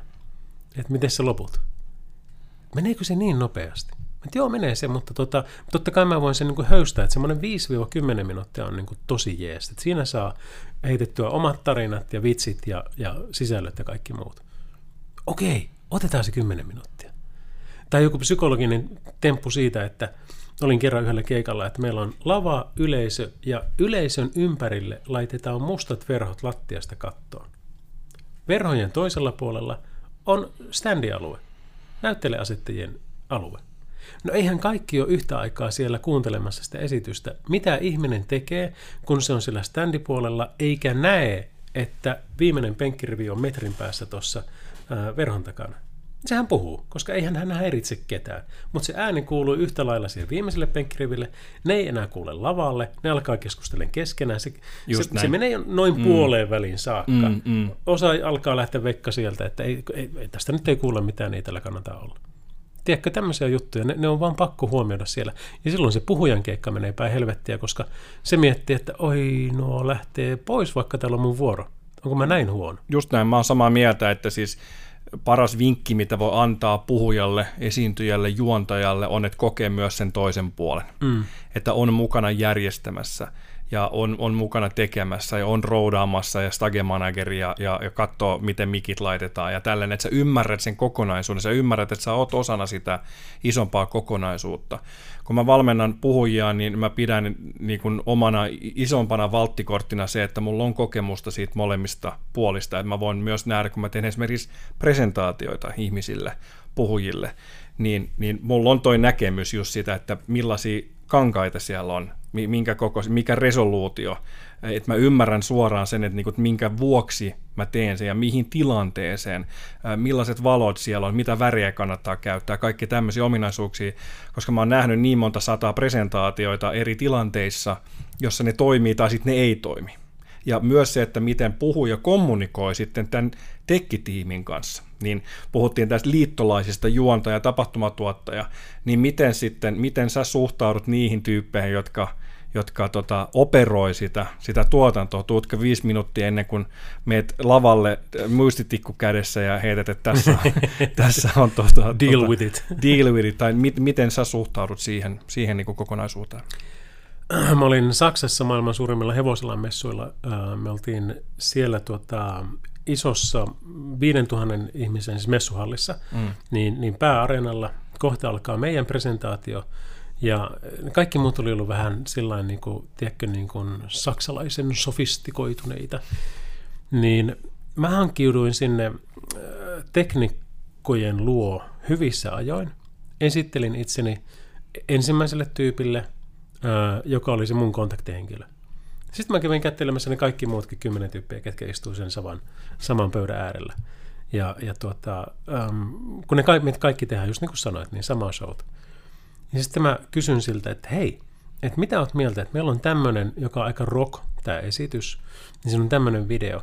Ja, ja mä huomaan tämän yleisön, että teillä on nyt niin tämmöinen vola tässä, mutta mitä sä tykkäisit, jos se olisikin 13,7 prosenttia kovemmalla, sitten kun meillä on tuo?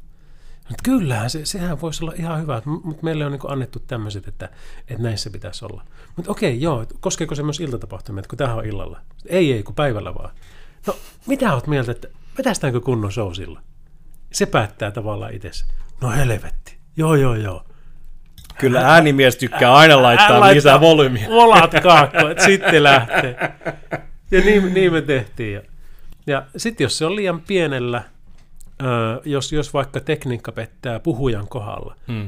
ihmiset alkaa huutaa, ei kuulu, niin ei se ole teknikon vika ihmisten mielessä – mm. koska ne ei tiedä, miten se toimii. Niin. Se on sen puhujan vika tai sen juonteen. Ne miettii, että miksi et saa puhua kovempaa, vaikka se on vain se liuko on liian pienellä tai mm. geenit tai muuta vastaavaa. Mm. Sekin on psykologiaa, että, että, että kyllä siinä niin kuin, kaikki on psykologiaa. Kaikessa on energiasta ja psykologiasta kiinni. Piste. Olen puhunut, lähden pois. No niin. Mutta jos vielä hetken saa okay. vaivata ajatuksella ää, presentaatioista, ja mainitsitkin tuossa, että haluaisit tehdä tämmöisen immersiivisen, ää, moniulotteisen, audiovisuaalisen spektaakkelin, niin, niin miltä sun presentaatio tänä päivänä näyttää, ja, ja mikä filosofia sulla on, miksi käytät presentaatioita, ja kuinka niitä teet, onko sulla joku masterdekki, josta sä vedät inspiraatio, vai lähdet sä aina nollasta, vai mikä sun prosessi on? ylivoimaisesti parhaat palautteet mä oon saanut semmoisesta, jossa mä laitoin ähm, pyörimään vaan valokuvia, että okei, okay, painatte vaan playtä siitä, ja mä en välitä niistä enää sen jälkeen yhtään mitään. Ja se oli, olisiko ollut 45 minuutin setti, ja ne pikkuhiljaa vaihtui siellä taustalla. Ähm, jos mä puhuin kuolemasta, niin siellä oli vanhusten kuvia, siellä oli mm. ihmiset urheilemassa, siellä oli vauvan kuvia ja siellä oli kaikkia. Mutta kun parastahan siinä on se, että ihmiset antaa niille oman merkityksen. Että ei silloin väliä, että mistä, missä kohdassa mä oon menossa silloin, kun se on tommonen esitys. Mutta sitten mä en ole riittävän hyvä niissä presiksissä, joissa ähm, mä pyrin niin kuin laittamaan todella vähän tekstiä, paljon kuvia ja videoita ja ääntä. Että et ne, niin kuin, ne jäsentää ja rytmittää sitä mun puheenvuoroa, mutta en ikinä ainakaan niin, että mä lukisin mitään, mitä se lukee siellä, siellä niin kuin monesti näkee tehtävän. Hmm. Ehkä se, että mä haluan tehdä ja mulla on visio siitä, kuinka se pitäisi tehdä, niin vähän kapinoi mun nykyisiä. Mä sanon, että ne on ihan hyviä, ne on riittävän hyviä. Tilatkaa vain keikalle illanisanta.fi. mutta tuota, mutta ne vois olla vieläkin parempia. Ja y- yksi tämmöinen puheenvuoro, minkä mä haluaisin myös tehdä, on se, että, että mulla on sekä live-äänimies, joka siis, hänellä on hotkeysseilla erilaisia ääniä, erilaisia tunnareita, erilaisia tunnelmia. Ja sitten mulla on live-videotyyppä, joka taas ajaa sinne niin kuin omalla, niin kuin miksaa sen mukaan, missä minä ja sinä istutaan teatterin lavalla, kaksi spottia, kolme spottia tulee siihen, ja me vaan puhutaan. Ja mun tarkoitus on repiä sut niin auki, että sä, oot, sä, sä itket, kun, kun sä tota, ää, ollaan valmiita siinä, ja kaikki muutkin itkee. Ja se olisi niin, niin superhienoa, että löytyisi semmoiset ammattilaiset, jotka ymmärtäisi sen meidän energian, ymmärtäisi mm. sen, että okei, nyt on ilosta ja nyt on surullista, nyt on kaihoa, nyt on kaipuuta, ää, näin päin pois. Ja rytmittää sitä sitten taas sillä livenä, mm. niin kuin elokuvat ennen vanhaa, tiedätkö? Kyllä. Niin, niin tuommoista mä myös haluaisin tehdä, mutta niin, Presis on hirmu tärkeä ää, rytmittäjänä ja tunnelmanluojana, mutta let's not overdo it sillä, sillä tekstimäärällä, mitä monesti näkee. Niin ja vaikka niitä efektejä on siellä PowerPointissa ja Keynoteissa, ne ei tarkoita sitä, että kaikkia pitää käyttää. ei niin, ei niin. että niitä voi jättää sinne niinku varastoon, että Joo. vaikka on niinku räjähdyksiä ja kiertoja ja muita juttuja, niin niitä ei tarvi ainakaan ihan jokaisessa slaidissa käyttää. Joo. Kaikista hienoin olisi semmoinen just se, että, se, että sulla on rakennettu kokonaisuus. Tämä kestää 45 minuuttia ja sun ei periaatteessa tarvitse, sä voit olla vaikka 10, 20 ja 30 minuutin kohdalla itse painamassa nappia, että vaihdetaan kakkososioon. Niin silloin sä pystyt niin, se on, niinku, sen. se on niinku näytös tavallaan. Et se on niinku niin näytös. En, ennemmin semmoista, ähm, koska ne tulevaisuuden tutkijatkin, jotka tarjoavat meille uutta tutkimusdataa ja muuta, niin onhan se hiton paljon hienompaa, että tehdään museo Amerikan tyyli, joka on kokemus ja sen takia elämys, mm-hmm kuin Suomessa, jossa sä menet katsomaan, minkälaisia juttuja ennen oli. Niin, se on siinä immersiivisyydessä ja, ja interaktiivisuudessa, että oot oikeasti niin kuin messissä. Että just joku heureka toimii mun mielestä äärettömän hyvin sen mm. takia, kun sä pääset oikeasti niin kuin mukaan. Mä muistan vielä, mä en itse nähnyt sitä, olen käynyt Heurekassa monta kertaa ja on tehnyt niiden kanssa mielenkiintoisia projekteja, mutta silloin ihan nuorena, joskus teinipoikana, ihan nuorena, eli teinipoikana, näin semmoisen semmoisen installaation, joka oli joku mediakuva, joku sellainen, se oli jossain lasten teiniohjelmassa näin, niin siinä oli semmoinen pönttö, tämä oli 90-luvun alussa ehkä, semmoinen pönttö, ja sitten siinä oli tota näyttö, ja sitten siinä oli kuusi semmoista isoa nappulaa, vähän niin kuin Spedens-peleissä, mm, ne isot mm. nappulat, näin. Jos joku ei tiedä, mikä on Spedens-peli, niin se on... Google. Google. Niin, tota, niin siellä oli kuusi semmoista nappulaa, nappulaa, ja sitten kun sä painoit sitä nappulaa, niin sitten se soitti, niin kuin näytti tietyn kohtauksen, missä mies juoksee äh, puhelinkoppiin, puhelinkoppi oli siis sellainen ennen että missä piti niin kuin laittaa Google. niin tota, juoksi siihen puhelinkoppiin, puhui hetken aikaa, sitten juoksi pois. Se oli niin kuin muutama kymmenen sekunnin se, se pätkä. Mutta kun sä painoit nappuloita, niin se soitti sen sama kohtauksen, mutta eri musalla. Hmm. Ja tämä jäi mulle niin kuin mieleen että miten paljon sä voit tehdä, sä puhut just tuosta elokuvasta ja mm. elokuvan musiikista, että miten paljon sä voit vaikuttaa, että jos nyt tässä alla rupes soimaan jotain tosi dramaattista musiikkia,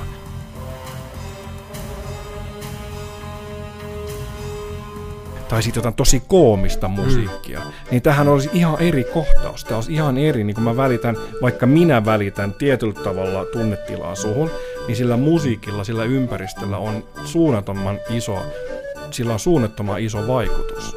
Ja tätä mun mielestä käytetään aivan liian vähän, liian Kyllä. rohkeasti. Just taas joku No, no podcastit siinä mielessä niin kuin hyvin just, no Leveli-podcastit tekee sitä paljon, käyttää kaikki niin kuin efektejä, Rogan tekee sitä, erilaisia, Joo. Howard Stern, on tämmöisiä esimerkkejä, mm. missä myös radiossa livenä käytetään, mutta sitä voisi mun mielestä tehdä paljon paljon enemmän, koska sillä on äärettömän iso vaikutus.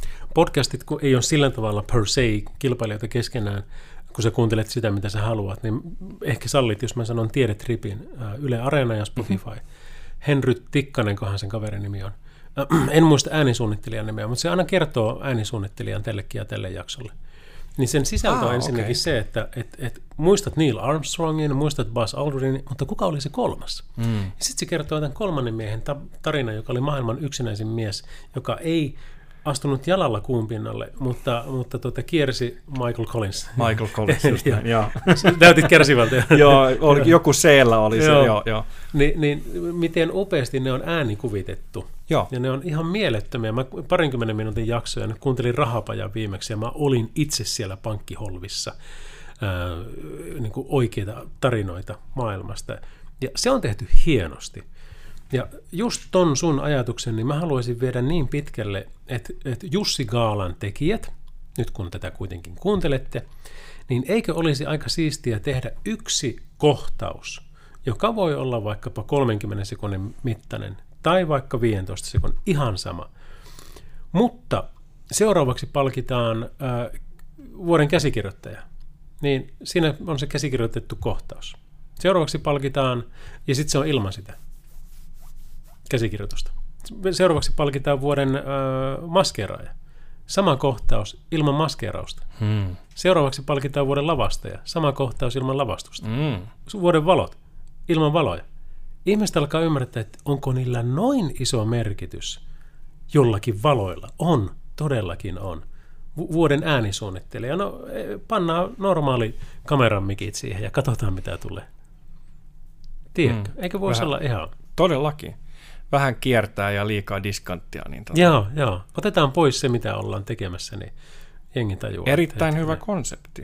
Kyllä, mm. kannatan. Mä oon miettinyt tota saman henkisyyttä just siihen, että voisi jollain tavalla näyttää. Mä, mä tykkään tämmöisestä niin kuin ennen ja jälkeen Joo, aj- joo. ajatuksesta, että sä oikeasti näet, niin kuin, mikä, mikä merkitys siinä on.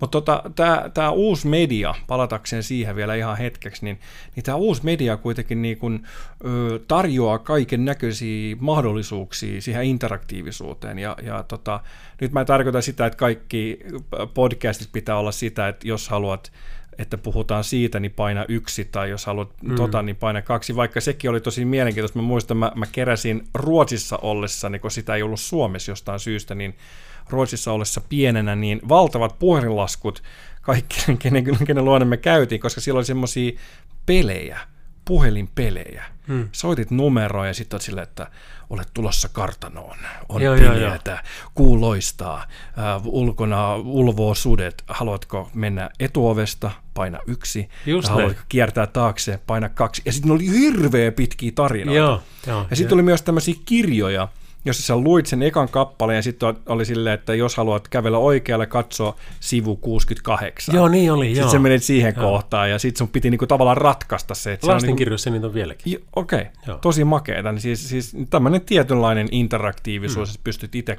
käsikirjoittaa sitä sun niinku omaa kokemusta.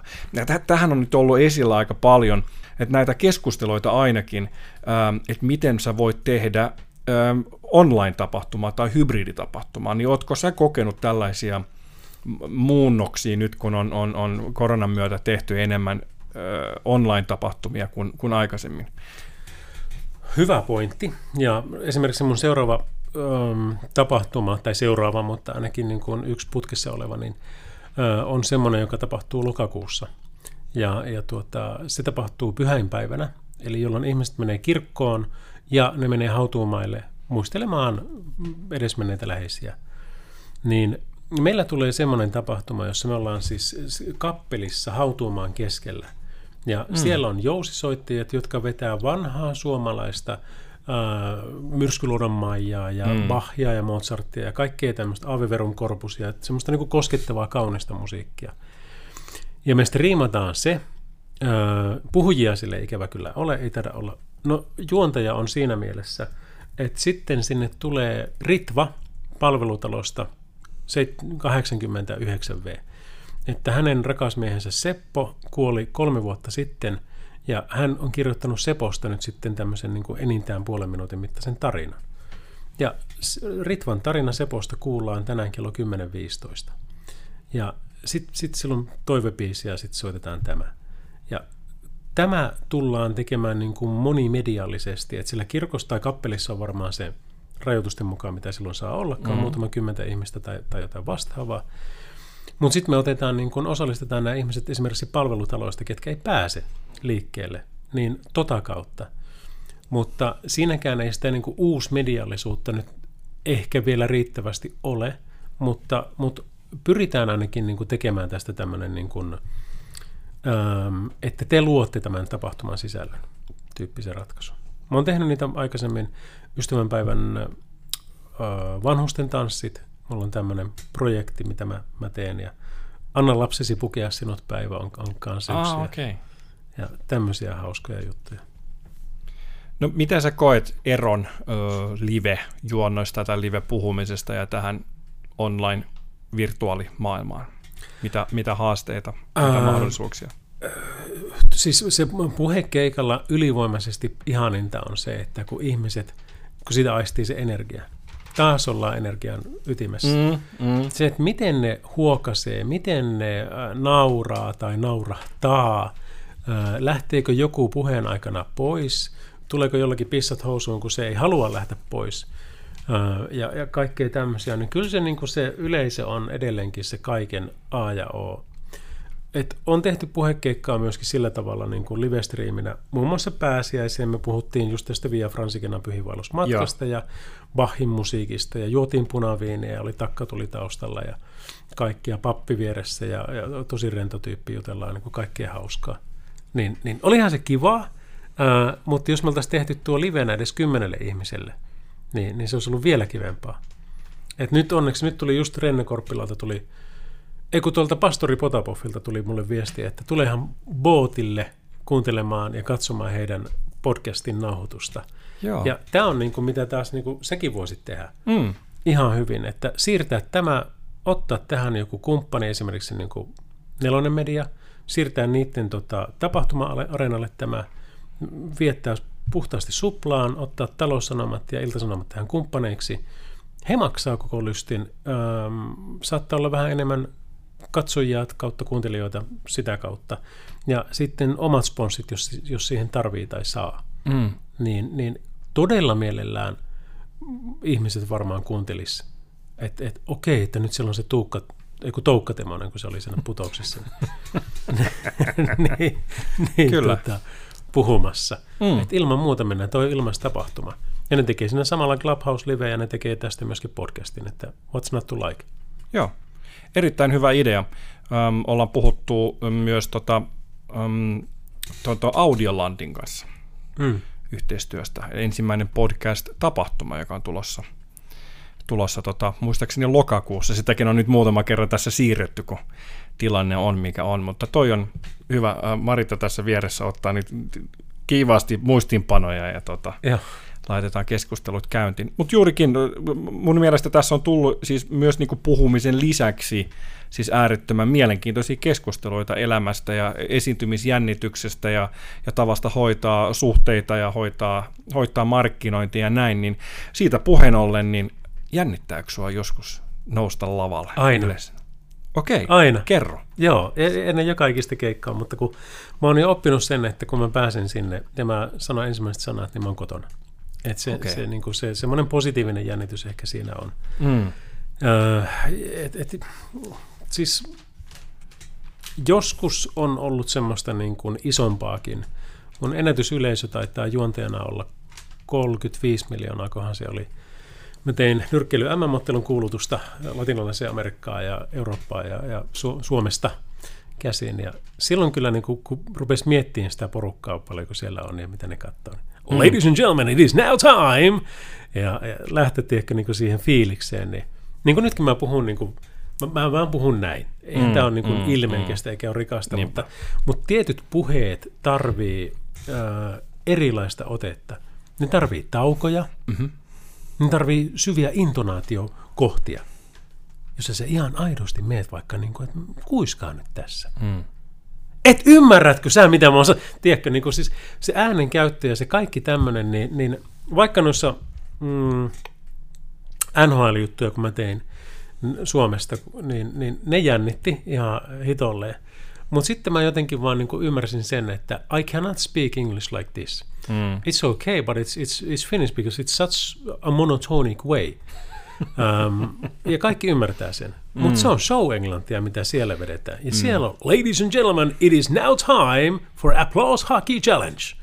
And we have our first contestant. Ja mm. siitä lähdetään vetämään sitä. Kyllä. Niin, niin, niin se on ihan eri. Ja ehkä sen takia Carolina Hurricanes kutsui mut sitten juontaa niiden kotipeliä ihan sinne NRI-NRiin. Mm. Ne varmisti sen vielä kolme kertaa, kun mä ensin ajattelin, että se on pelkkää jenkkien puhetta, mutta kyllä ne otti sen useasti esille.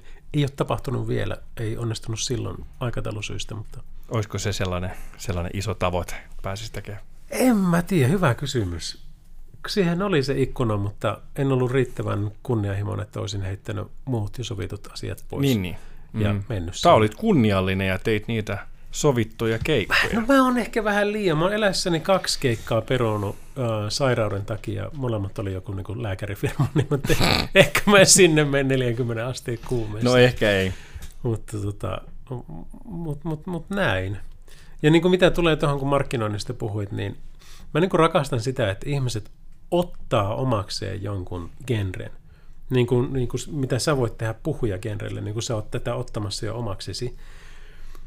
Kaverilla oli, on Appiukko, niminen firma, ja mitä ne tekee? Appeja, applikaatioita. ja kun se oli yhden miehen firma, niin se oli Appiukko. Niin, niin. Mutta no, parashan tuossa on se, Tosi että hyvä. sä niin kun lanseeraat kilpailun nettiin, että äänestetään vuoden appiukko. Ei kukaan vieläkään tee sitä.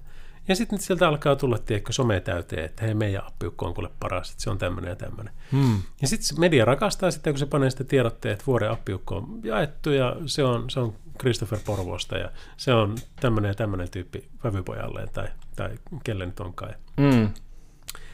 Ja sitten se, se iso juttuhan tuo, ja sitten se, että sen järjestää appiukkonen niminen firma Mikko Hanski, joka siellä tuota, tekee tämmöisiä applikaatioita, niin sehän on sitten se ilmainen mainos.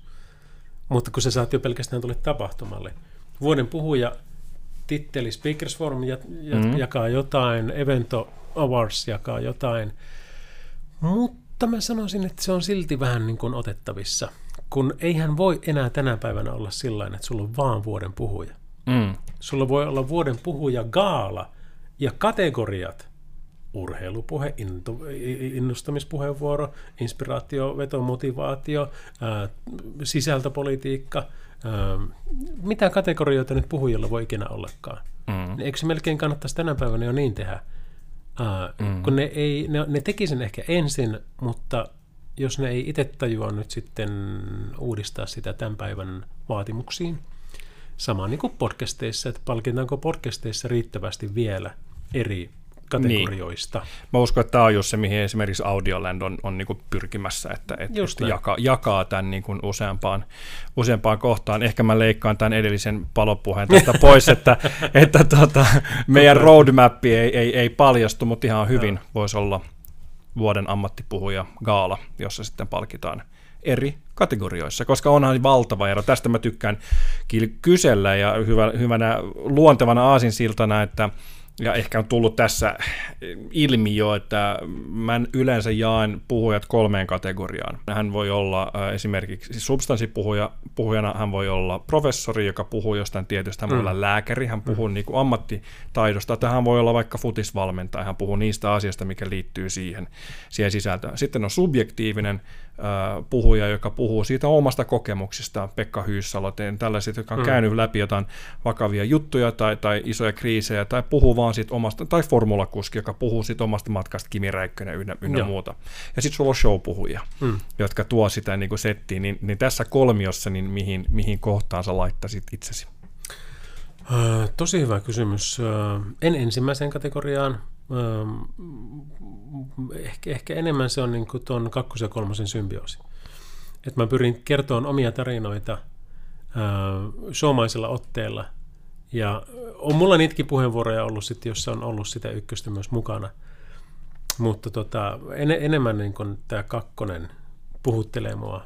Pannaan 70 prosenttia sitä showta 25 pinnaa ja 5 prosenttia sitten ihan niin kuin semmoista tiukkaa asia asiaa. Jos se olisi semmoinen niin kuin vaikka tietoisuus kuolemasta, hmm. niin, niin se olisi esimerkiksi niin kuin yksi, yksi tyyppi. Mutta tosi hyvä. Sä oot vienyt ton pitkälle, ton ajattelun. Hmm. Ja tämän niin kuin puhujien kanssa tolskaamisen niin sanotusti. Ja sen takiahan sulla tuo hiekkalaatikko on, on niin kuin leikittävissä ihan täysin. Ja se on kaikista siisteintä silloin, kun se on. Silloin sä tiedät, että sä voit tehdä mitä tahansa tämän genren kanssa. Puhujat on hienoja ihmisiä. Se, että sä rohkenet mennä yleisen eteen tietyllä tavalla paljastamaan itsesi ja, ja paljastamaan omia ajatuksia, niin se vaatii, se vaatii suunnatonta rohkeutta ja, ja, ja näkemystä. Ja mun mielestä niin puhujan parhaimmistoa on se, kun menee tarpeeksi valmistautuneena, mutta ei kuitenkaan jäykkänä sitoutuneena siihen, että tämä pitää sanoa tässä järjestyksessä ja aion lukea PowerPointini tästä sanasta sanaa ja kertoa, mitä tässä lukee, vaan, vaan enemmän on siinä hetkessä.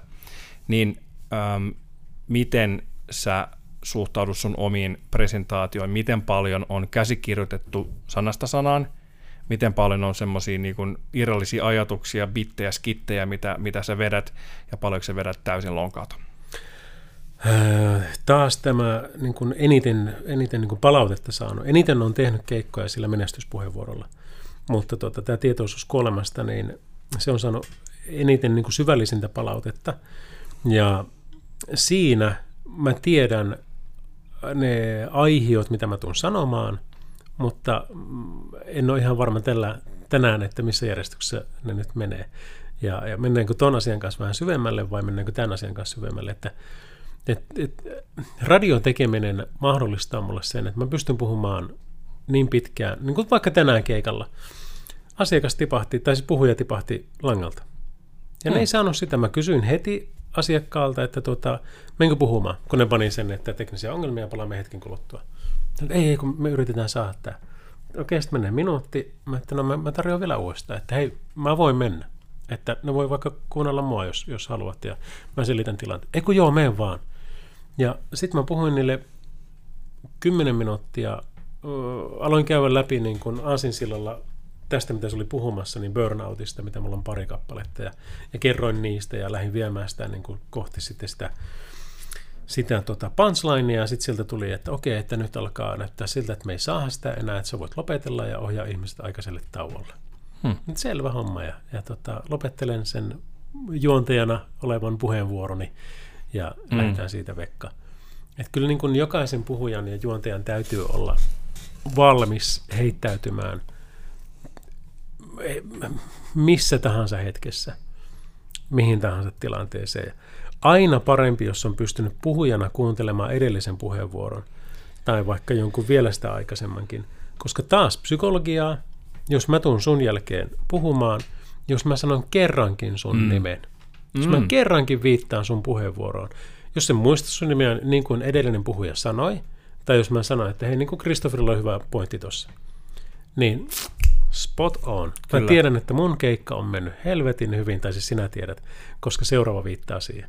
Ja se kannattaa huomioida niin kuin kaikessa, että jos juontaja viittaa, että niin kuin Marita tuossa just sanoi, tai, tai mitä edellisessä puheenvuorossa kuultiin, niin silloin se on ikään kuin se läsnä oleva heimo on ostanut sen, ja ne, ne käyttää sitä uudestaan ja heittää sen takaisin. Ja osoitat myös, että sä oot osa sitä ketjua. Sekin vielä. Joo. Että sä, sä olet enemmän kuin vaan se, että minä tulin paikalle ja heitin juttuni ja lähdin, niin. lähdin taas. No sitten kun olet lähtenyt, sitten kun keikka on päättynyt, niin, niin palaute, keskustelu, YT-neuvottelut asiakkaan kanssa. Mä teen ihan liian vähän sitä, mutta mä, mä niin tiedostan, että miten se pitäisi tehdä. Että nyt esimerkiksi niin tämä keikka on tästä ohi, mä paan tuosta kameraa, mä tässä ihan tosissaan on panemassa kameraa. Nyt mä vaan tuosta videoinnin käyntiin. Nyt mä videoin sua. No niin. Hei, mä pääsin sun vieraksi tässä tota showssa, niin miten sanoisit, millainen vieras mä olin? Ai tähän mennessä vai niin, tästä eteenpäin? Tähän hyvin, hyvin mukava, hyvin asiallinen, mutta just sopiva, sopivasti asiaton ja, ja tota, juttua luistaa ja, ja ennalta arvaamaton ja samalla hyvin läsnä oleva. Ottaisiko, ottaisiko uudestaan keikalle? Mä, mä tästä mietin jo, että, että tota, en mä aiostu sulle tästä maksaa, mutta kyllä me varmasti jotain tehdään tulevaisuudessa, ehdottomasti. Kiitos, se on nauhalla. No niin. Eli, eli tämä on niin kuin parasta palautteen keräämistä. Joo. Sen mä toivoisin, että joka ikinen puhuja tekee. Ei odota jotain virallista, vaan silloin kun ne juoksee sut kiinni, kun sä oot lähdössä sieltä, mm. niin sulla on kamera valmiina, mm. että hei, ennen kuin sanot yhtään mitään, paina rekkiä, ota video päälle, ja, ja sitten, että okei, okay, että et, bring it on. Sitten se tulee, se oli oh, mahtava, se oli upea, se miten sä otit tuossa meidän yrityshistoriaa ja kaikki nämä. Ja sitten niin sä kysyt, että saanko mä käyttää tätä? Joo, totta kai saat, koska ne on hirmu tyytyväisiä. Hmm. Se on miljoona kertaa parempi markkinointi kuin mikään mainos, minkä voit ikinä ostaa. Hmm. Sitten sä voit mainostaa sitä. Niin. No Lauri Salovaara, onko sulla ollut kivaa tänään ammattipuhuja podcastissa ja mitä, mitä olet tänään oppinut ja millainen juontaja Christopher on? Ää, on oppinut sen, että tota, on tosi erikoista, että meillä on tavattu aikaisemmin. Hmm. Ja tosi niin kuin, energiat on, on samantyyppiset ja intohimo tekemistä kohtaan on samanlainen ja kunniahimo ja innovatiivisuus. Susta näkee niin kuin selvästi sen, että sä tiedät jo niin paljon tästä sun topikista, että tuota, sä pystyt sen takia tekemään vaikka mitä. Ja, ja siinä kokemus puhuu. Et en tiedä kuinka kauan sä oot tehnyt, mutta selvästikin paljon ja oot, oot selvästi nähnyt, että olet kyllä taitava siinä, mitä teet ja tuun ihan, ihan niin kuin vilpittömästi puhumaan susta selän takana. Kiitos Hyvä. oikein paljon. Ketä sä haluaisit kuulla ammattipuhuja podcastissa? Tulevia vieraita.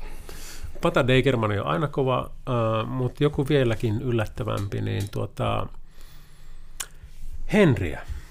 Otappa nyt, kun mä googlaan sen saman tien, niin se tulee unitutki ja äh, Henri Tuomilehto.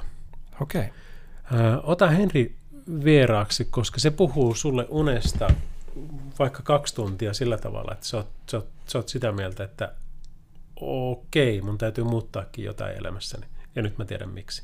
Okay. Se on hirmun taitava. Olen nähnyt Henrin pari kertaa puhuvan. Martta Tervonen on toinen Oulusta. Martta on semmoinen aivan ihana tyyppi. Entinen juristi, entinen viestintäjohtaja – burnoutin kokenut, onko sarjayrittäjä, taitaa melkein olla, nykyisin Depressio K, tämmöisen niin kuin mielenterveyteen liittyvän vaatemalliston äiti, ja aivan huipputyyppi, ja mitä se on tyyliin 30 tai, tai jotain, ja mitä kaikkea se on ehtinyt elämässään tehdä, niin todella inspiroiva ihminen, että, että Henri ja Martta pannaan ne kaksi tarjolla. Hmm. Mistä sä ammennat sun energiaa? Mikä sun salaisuus on? Tosi hyvä kysymys. Siis varmaan siitä, että, että tota, mä pyrin olemaan vähemmän noilla laitteilla ja pyrin olemaan enemmän, enemmän läsnä tässä, tässä niin kuin elämässä. Eihän se tietenkään aina onnistu, ja joskus on ihan paska rokulipäiviä, jolloin mm. mä en muuten teekään kuin plärään noita. Mutta tota, mut siitä, että kun ei mua hävetä enää mikään. Mä oon pari kertaa burnoutin kokenut ja mä oon, mä oon kerran siellä keittiöjakkaralla se keittiöveitsen kanssa istunut, että olisiko tämä niin tässä tämä homma. Niin semmoisen jälkeen niin se on ihan sama, jos joku niin kuin lyttää jotakin mun hanketta tai projektia tai, mm. tai muuta. Niin mä oon saanut siitä sen vapautuksen, minkä mä toivoisin ja soisin kaikille, että tässä elämässä kaikki on mahdollista. Eikä pelkästään se, mitä sulle on sanottu, vaan, vaan, vaan se, että sä kuolet joskus – se on fakta, minkä me länsimaissa vaan peitetään niin onnistuneesti. Ja kun sen ymmärtää, niin kyllä alkaa tapahtua. Tuosta tulee mieleen, kun mies oli lääkärillä ja, ja hän sanoi, että, I have bad news for you, sir. Um, you will die in five. Uh, what do you mean in five years? Four, three, Aika hyvä. Joo, voin samastua ja voin osittain äh, hattuilla tuossa, koska olen ollut samaisissa ajatuksissa ja tiedän, tiedän miltä tuntuu olla siellä siinä pisteessä, että onko tässä nyt enää niin kuin mitään järkeä tässä hommassa ja sitten löytänyt sen uuden ilon ja sen uuden, uuden kipinän sille ja, ja sitten kun sen löytää, niin sitten kaikki on mahdollista. Ehkä sen takia mä tykkäänkin susta mm. niin kun tämän lyhyen tuttavuuden perusteella, että, että aistii sen, että, että tässä on jotain tämmöistä. Hmm. Ehkä me kaikki, siis, ja, ja se pitää muistaa, että kaikkia ihmisiä on potkittu päähän ja ne on kokenut vääryyksiä. Me ei tiedä toistemme tarinoita. Siellä on vaikka minkälaisia juttuja, joita me niitäkin pyritään peittämään niin kuin mahdollisuuksien mukaan. Hmm. Mutta se, että ennen kuin seuraavan kerran niin kuin, vaikka, vaikka joku jaa jo, että jos, jos se lyttää mua, niin, niin mä voin ammatillisesti kritisoida niin kuin jotain, vaikka sitä diilin juontajuutta. Niin. Mutta muuten mä voin kehua häntä radiojuontajana, koska hän on hyvä siinä. Mutta en mä tiedä taas hänen tarinaansa, mm. mitä kaikkea siellä on, ja, ja olisi tosi kiva kuulla se ensin, ennen kuin mä sanon, että eikö sekin ole ihan paska jätkä. Mm. Mutta ei, ei, ei, ei mulla ole tarvetta sanoa sitä, se on varmasti hyvä jätkä. Ja jo, sulle annetaan myös mahdollisuus päästä kertoa oma, oma tarinaasi. Ammattipuhuja podcast is coming for you. Hell yeah. Eli ennen mitään myöhemmin. Palataan vielä hetkeksi tuohon lavalle. Kun astut lavalle ja sun nimi on, on huudettu, niin onko sulla tunnusbiisi? Onko sulla niin lätkäjoukkueella se tunnusbiisi? Millä sä tuut jäälle? Ei oo, mutta tuota, meneekö sulla teostot sekaisin, jos mä paan täältä yhden? Me voidaan salata se, mutta tota, me voidaan mainita se sitten tässä. Okei, okay. se on tota, no pakko mun on nyt se, jos sä voit kertaa tämän tipattaa pois.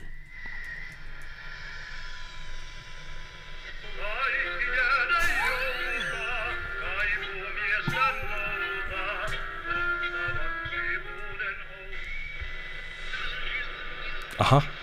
Jatkuu.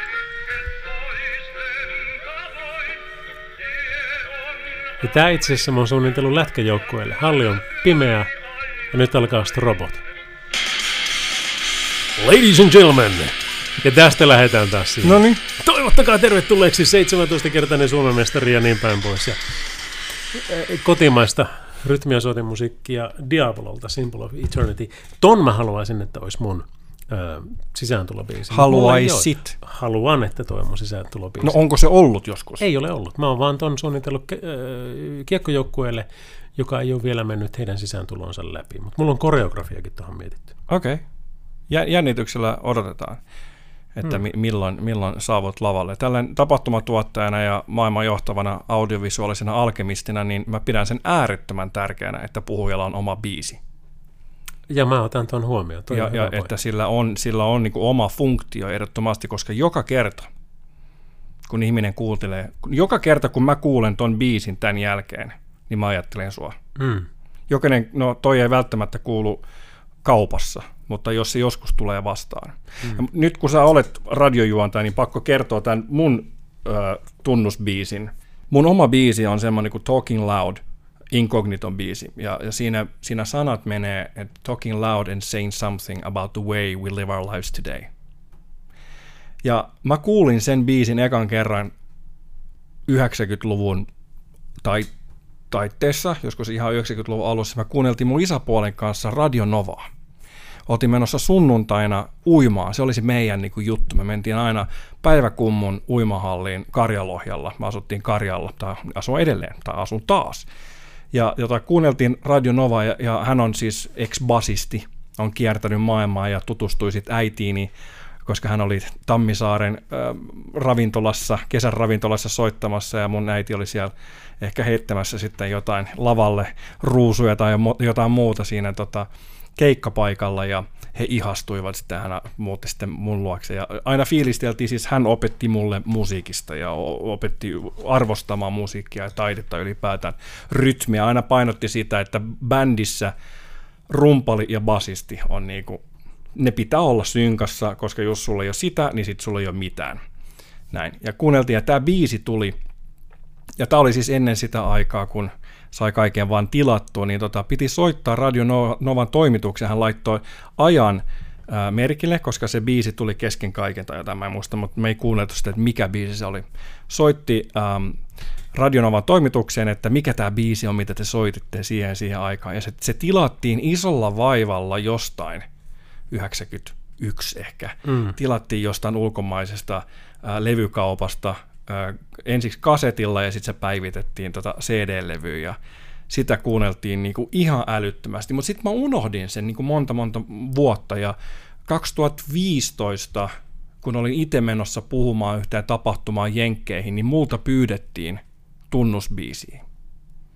Ja sitten mä olin, että no mikä, mikä biisi voisi nyt olla, ja sitten tämä vaan niinku Talking Loud tuli. Joo. Ja sitten kun mä katsoin sitä tekstiä, Niin se on niin se on just se, on niinku se, että Talking Loud saying something about the way we live our lives today. Ja, ja se vaan niinku kolahti. Ja siinä on se taputettavuus ja siinä on se, se, niinku, se, se message ja että se on niinku tunnistettava. Mm. Eli kun ihmiset, no se on vähän random biisi, mutta kun ihmiset kuulee sen, niin, niin mä tulen mieleen. Ja mulla on tullutkin viestiä siitä, että hei nyt kun mä kuulen ton biisin, niin se, se niinku muistat. Niin se on äärettömän tärkeää, että niin kuin jokaisella urheilu, urheilujoukkueella on se oma biisi, Joo. jokaisella nyrkkeilijällä, tai mä kattelin pienenä, ää, nuorempana kattelin paljon wrestlingiä, niin kaikilla vapaa-painijoilla oli WWF. WWF silloin Joo. vanhoina hyvinä Kyllä. aikoina.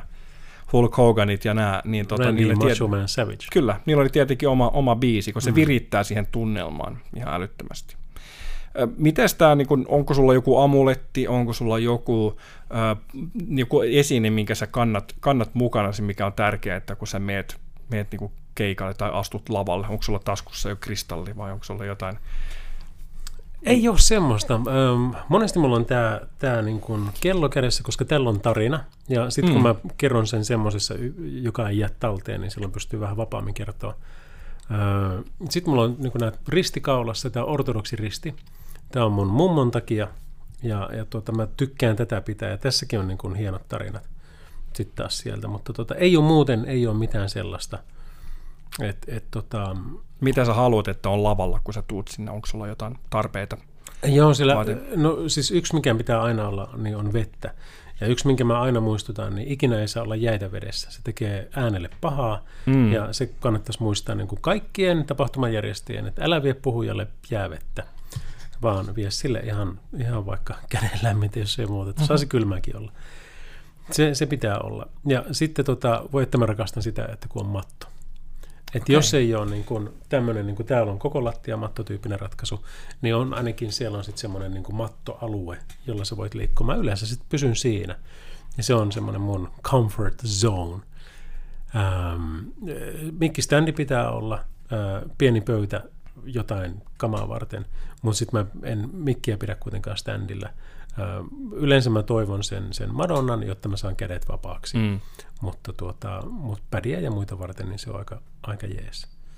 Ei se niinku kummempia tarvii. Ja sit, sit pannaan niinku show käyntiin. Mm.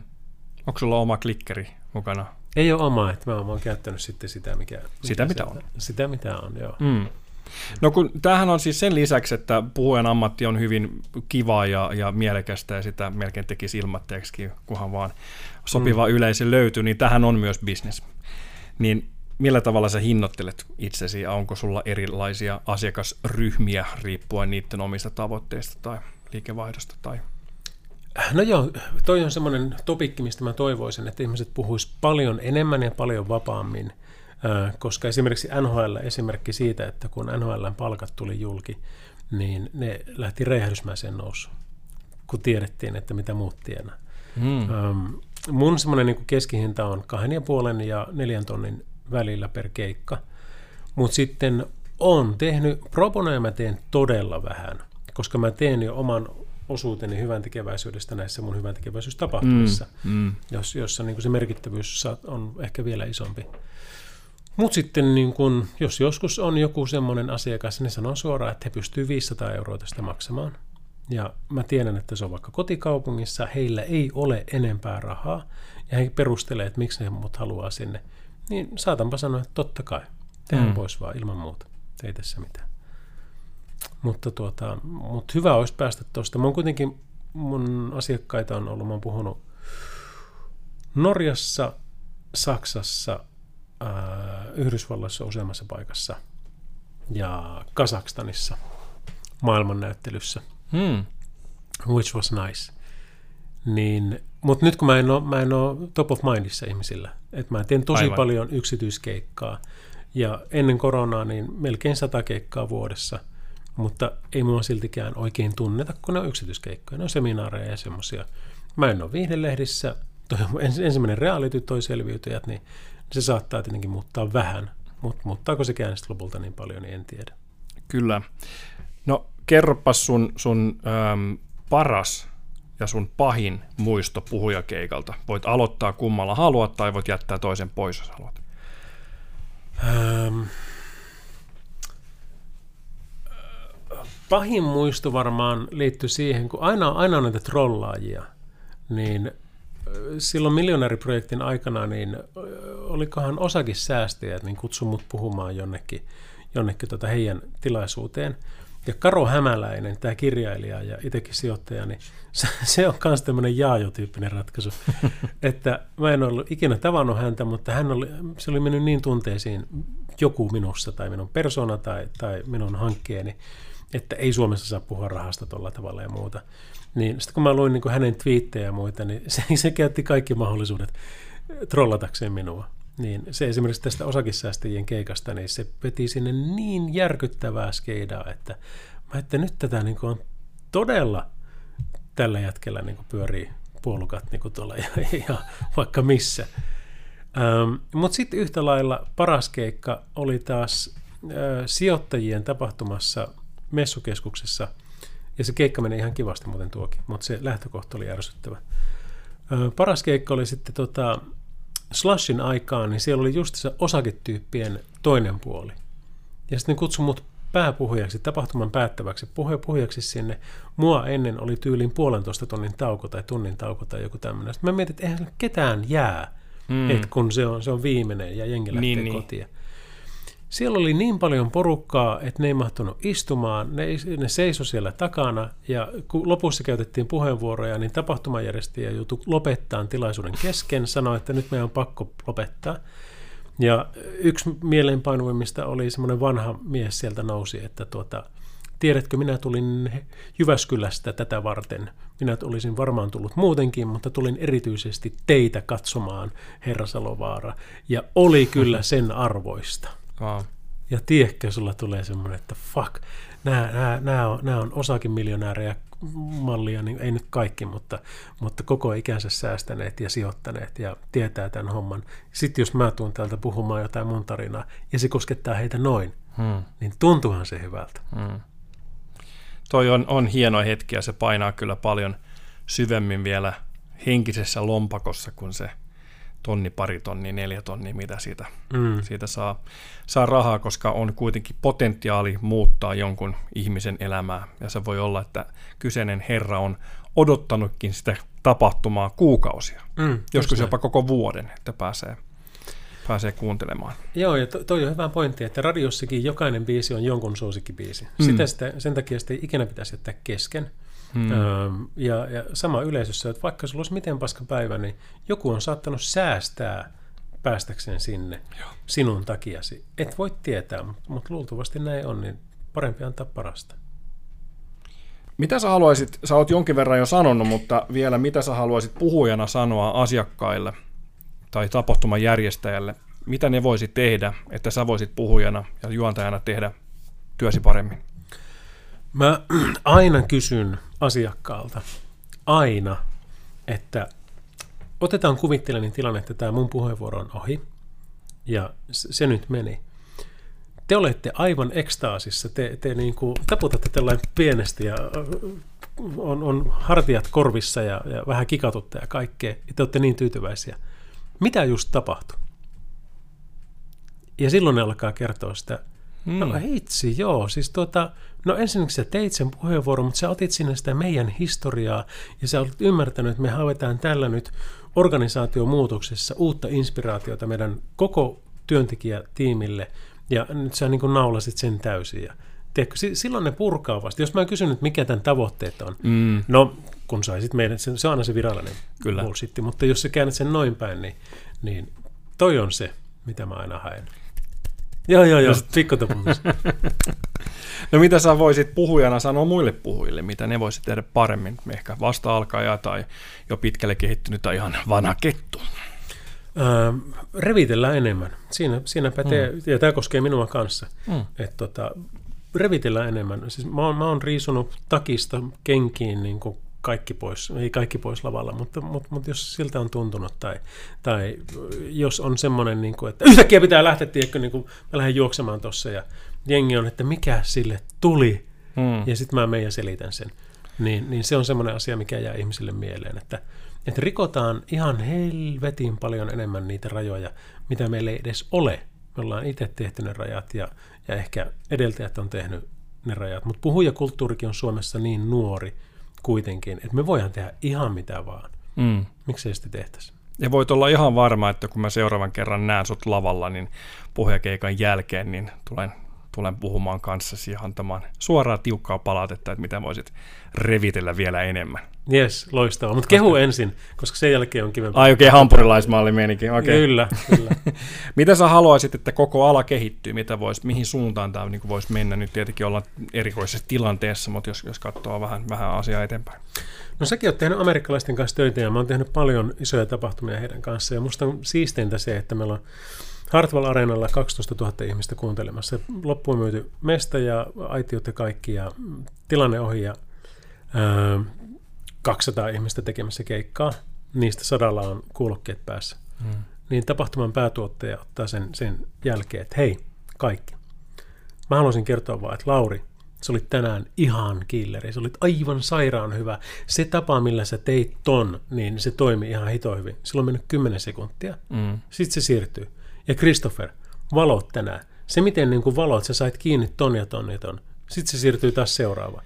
Joo. Mä rakastan sitä, että nostamalla toisia, niin nostetaan kaikkia.